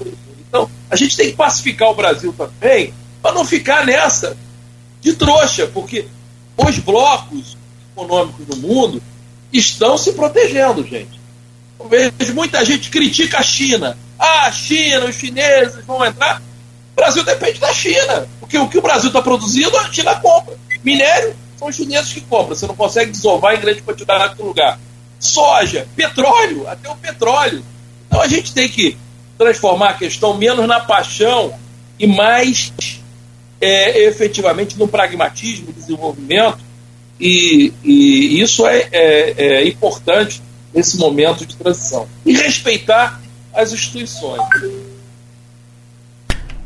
Bom, rapaz, apesar de, da fala dinâmica aí do, do secretário, né, do, do Wagner Witter, é, terminou precisamente na hora, nove horas em ponto. Suíço. Suíço, exatamente. Obrigado, Luiz. Suíço. Precisão maravilhosa. Mas o, o, Wagner, na verdade, a gente tem que combinar, Luiz, depois, fazer tipo um seriado com ele de entrevista. Novos episódios a gente vai liberando, porque tem muito assunto. É, ele falava aí no, bloco anterior, e aí não dá para encaixar mais, não dá mais tempo, vamos fechar, agradecer. Falava sobre a questão do gás que está sendo importado e se a gente reinjeta gás nos poços da, da Petrobras, eu queria entender mais isso, mas vamos deixar para uma próxima. Tem outras questões também importantes, pertinentes né? Mas a gente deixa aí o, a expectativa para uma próxima e quem sabe até presencial, né? Quando a gente puder. Meu caro Wagner Vitor, foi um prazer, uma honra. Rapaz, e hoje nós quase que demos de 2 a 1 um, hein, cara? A salvação foi Beto aqui que salvou, que é flamenguista, né? então ficou no empate, 2 a 2 Mas já, já tá bom. O Aloysio é flamenguista também, você tricolor, eu também. Então fechamos do 2 a 2 Obrigado pela entrevista, obrigado pela participação no programa, extremamente produtiva. Tenho certeza que vários ouvintes elogiaram aqui, agradeceram né, e desejando muito sucesso aí, muita saúde e paz para o senhor. Seja sempre bem-vindo aqui ao grupo. Olha, muito obrigado pela oportunidade, a Luísa, falando uma grande admiração pelo Grupo Folha, porque muitas vezes, como eu disse, e, e, eu nessa indignação, o Grupo Folha, que às vezes era crítico também, mas sempre esteve do lado, apoiando. Eu queria até fazer um pedido o Luiz, publicamente, qualquer hora, se você botar algum teu garoto aí de pesquisa, alguém estagiário, levanta toda a história do Porto Açul desde 99, das reuniões, os seminários, a pena fundamental. Isso dá um pouco da história. As pessoas esquecem como as coisas acontecem e vocês talvez sejam o melhor registro histórico é, dessa evolução, desse processo, porque vocês sempre estiveram juntos sempre estiveram juntos. Então eu quero, de alguma maneira, é, é, saudar também a população do Norte Fluminense, especialmente do município de Campos, amigos, os amigos que eu tenho é, é, é aí, a, os amigos que eu fiz na política, tem diversos amigos aí, o Jim, é, Bacelar, governador Garotinho, que eu gosto dele, governadora Rosinha, que sou um admirador, fã, Vladimir, Clarissa, todo mundo que faz aí é, é, a política dessa região, eu me dou bem com é, é, é, todo mundo. Mas volto a falar, eu quero um pouco me afastar desse processo, às vezes eleitoral, porque Campos o bicho pega. Eu já vivenciei aí em Campos, isso é uma coisa de louco, isso é um aprendizado, isso é uma. É, essa eleição, talvez a eleição mais de filhos encapados que pode ter. Tem que conhecer do ramo. É, a política Desculpa, perdão. Eu ia te chamar também para você né, fazer o encerramento com o Vitor, mas é o que eu falei mais cedo aqui internamente, ou acho que rapidamente, a política aqui não é para amador, né? tem que ser realmente muito bom. Mas vamos lá, Luiz.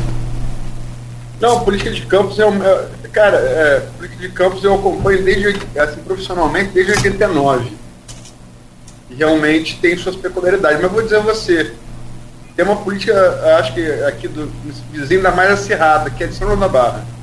Acho que não consegue ser mais ah, acirrada. É. Marim, lá é marimbondo, abelha, fogo chinês. né? Em relação ao, ao, ao, ao, ao Fla-Flu, é 2x1 um aí. É, ah. Não é raro a gente, a gente perder para o Fluminense, é o único, é o único clube é, carioca que tem um único scout que ultrapassa o Flamengo, que é jogos decisivos. Eu me lembro que o Zico, no documentário perguntado sobre isso, falou: é verdade, é estatística. Realmente, em jogo, em jogo decisivo, o Fluminense tem vantagem. Embora o Flamengo tenha vantagem em todos os demais é, é, scouts, né? É, torcida, título, é, os jogos normais, o, o Flamengo mais vitórias, mas no, nós vamos ver realmente, eu acho que talvez o, flamenguista tem duas camisas que numa final ele ele mais respeite. Depois dessa história com o Liverpool, Liverpool e depois o Liverpool Fluminense, sem sombra de dúvida.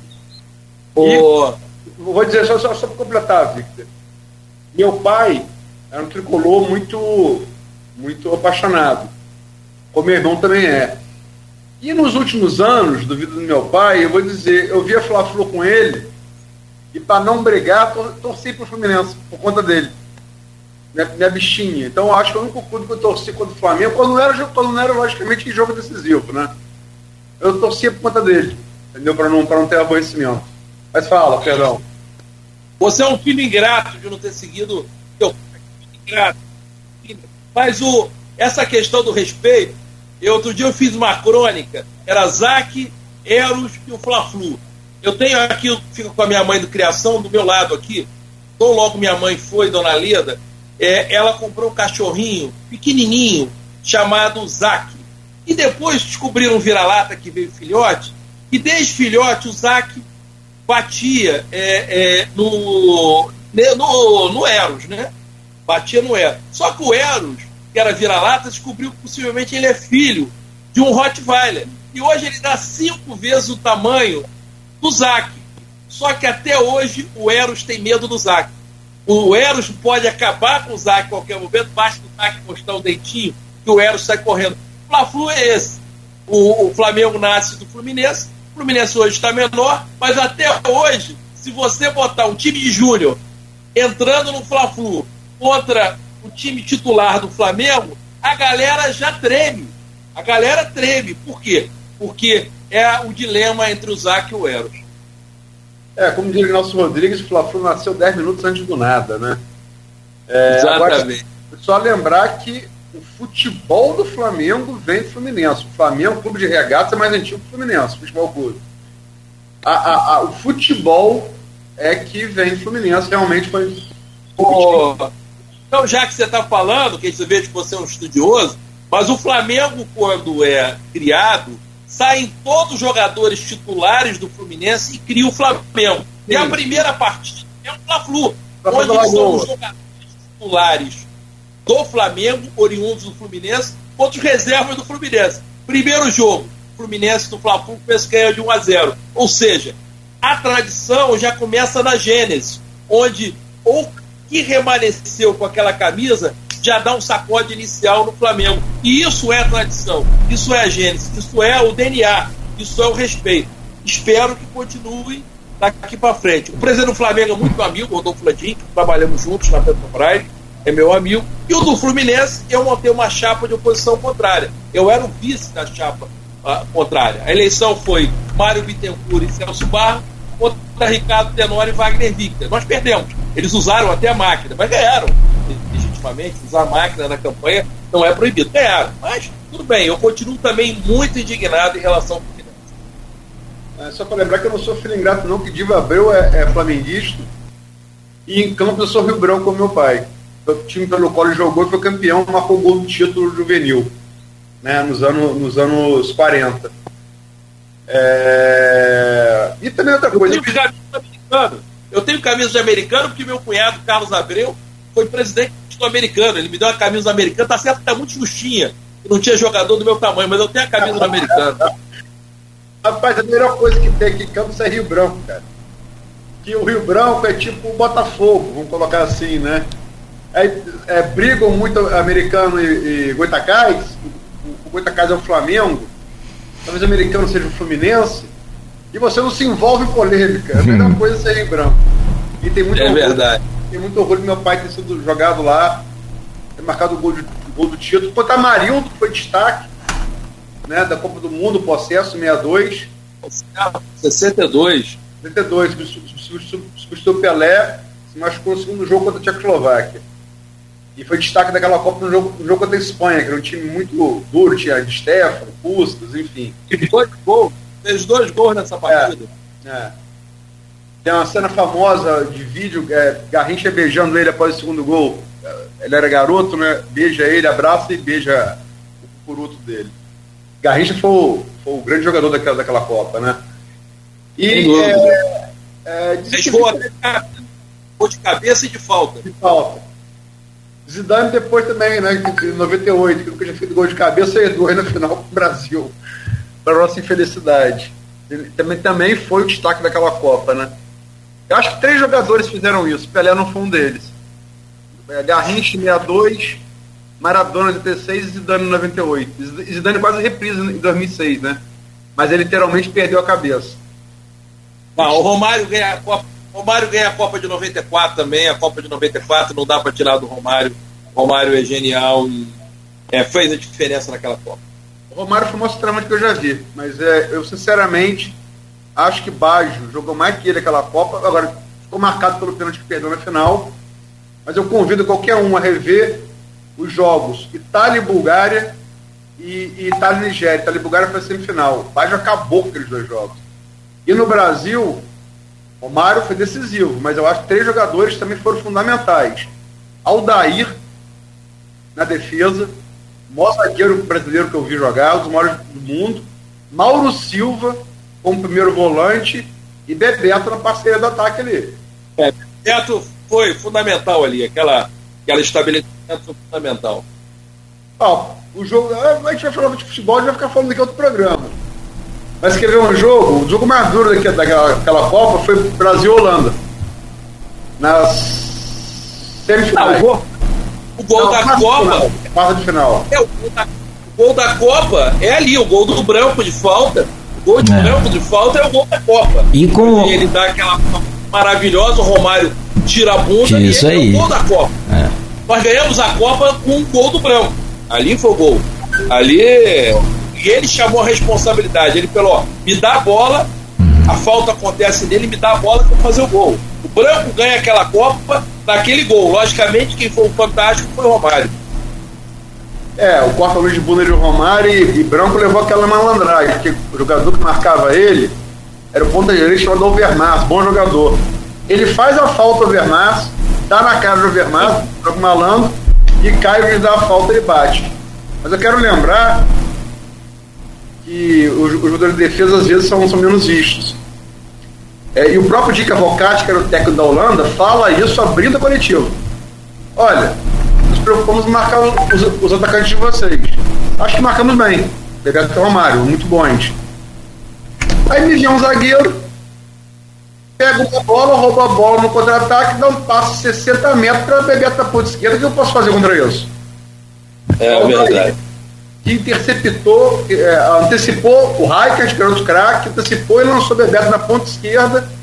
Bebeto toca, Romário entra e o Brasil abre o sistema defensivo holandês. Né? Fez 2x0, depois a Holanda empatou e aí foi Brão. Mas Aldair jogou muito aquela Copa. E, e... É, mas vamos acabar, a gente vai falar muito de futebol, você vai falar do Aldair, eu vou falar de coisa do Fluminense, vai ser uma loucura. Hum. Vamos. É, destacar que. É, já falamos aqui, né? Já, já, já defendemos o nosso peixe. Mas é que Victor eu acho interessante que ele consegue, é, nessa polarização acéfala que a gente vive, né, que afunda o Brasil desde 2014, mas você tem que ser a favor, contra, como ele falou, vira religião, dogma de fé, e política teria que ser uma coisa racional ele consegue ver virtudes e defeitos em Dilma, em Bolsonaro, em Garotinho e Bacelar. E isso é uma virtude. Obrigado pela entrevista, Victor. Grande abraço, muito obrigado e obrigado, Folha. E se quiser, é, vamos fazer. E a Luiz, vê se faz essa pesquisa para mim aí do negócio do açúcar e qualquer hora eu vou fazer um resuminho disso. Vocês vão servir como base, tá bom? Grande abraço aí, saudações tricolores e um grande abraço aos que estão assistindo aí a Folha e Folha da Manhã está nas bancas hoje. Tá, tá bom, então não precisa nem de falar mais. O homem falou, fechou. Tá bom, querido. Grande abraço aí. Obrigado aí pelo carinho do senhor. Grande abraço. Bo bom dia. Né? E amanhã, às sete, de volta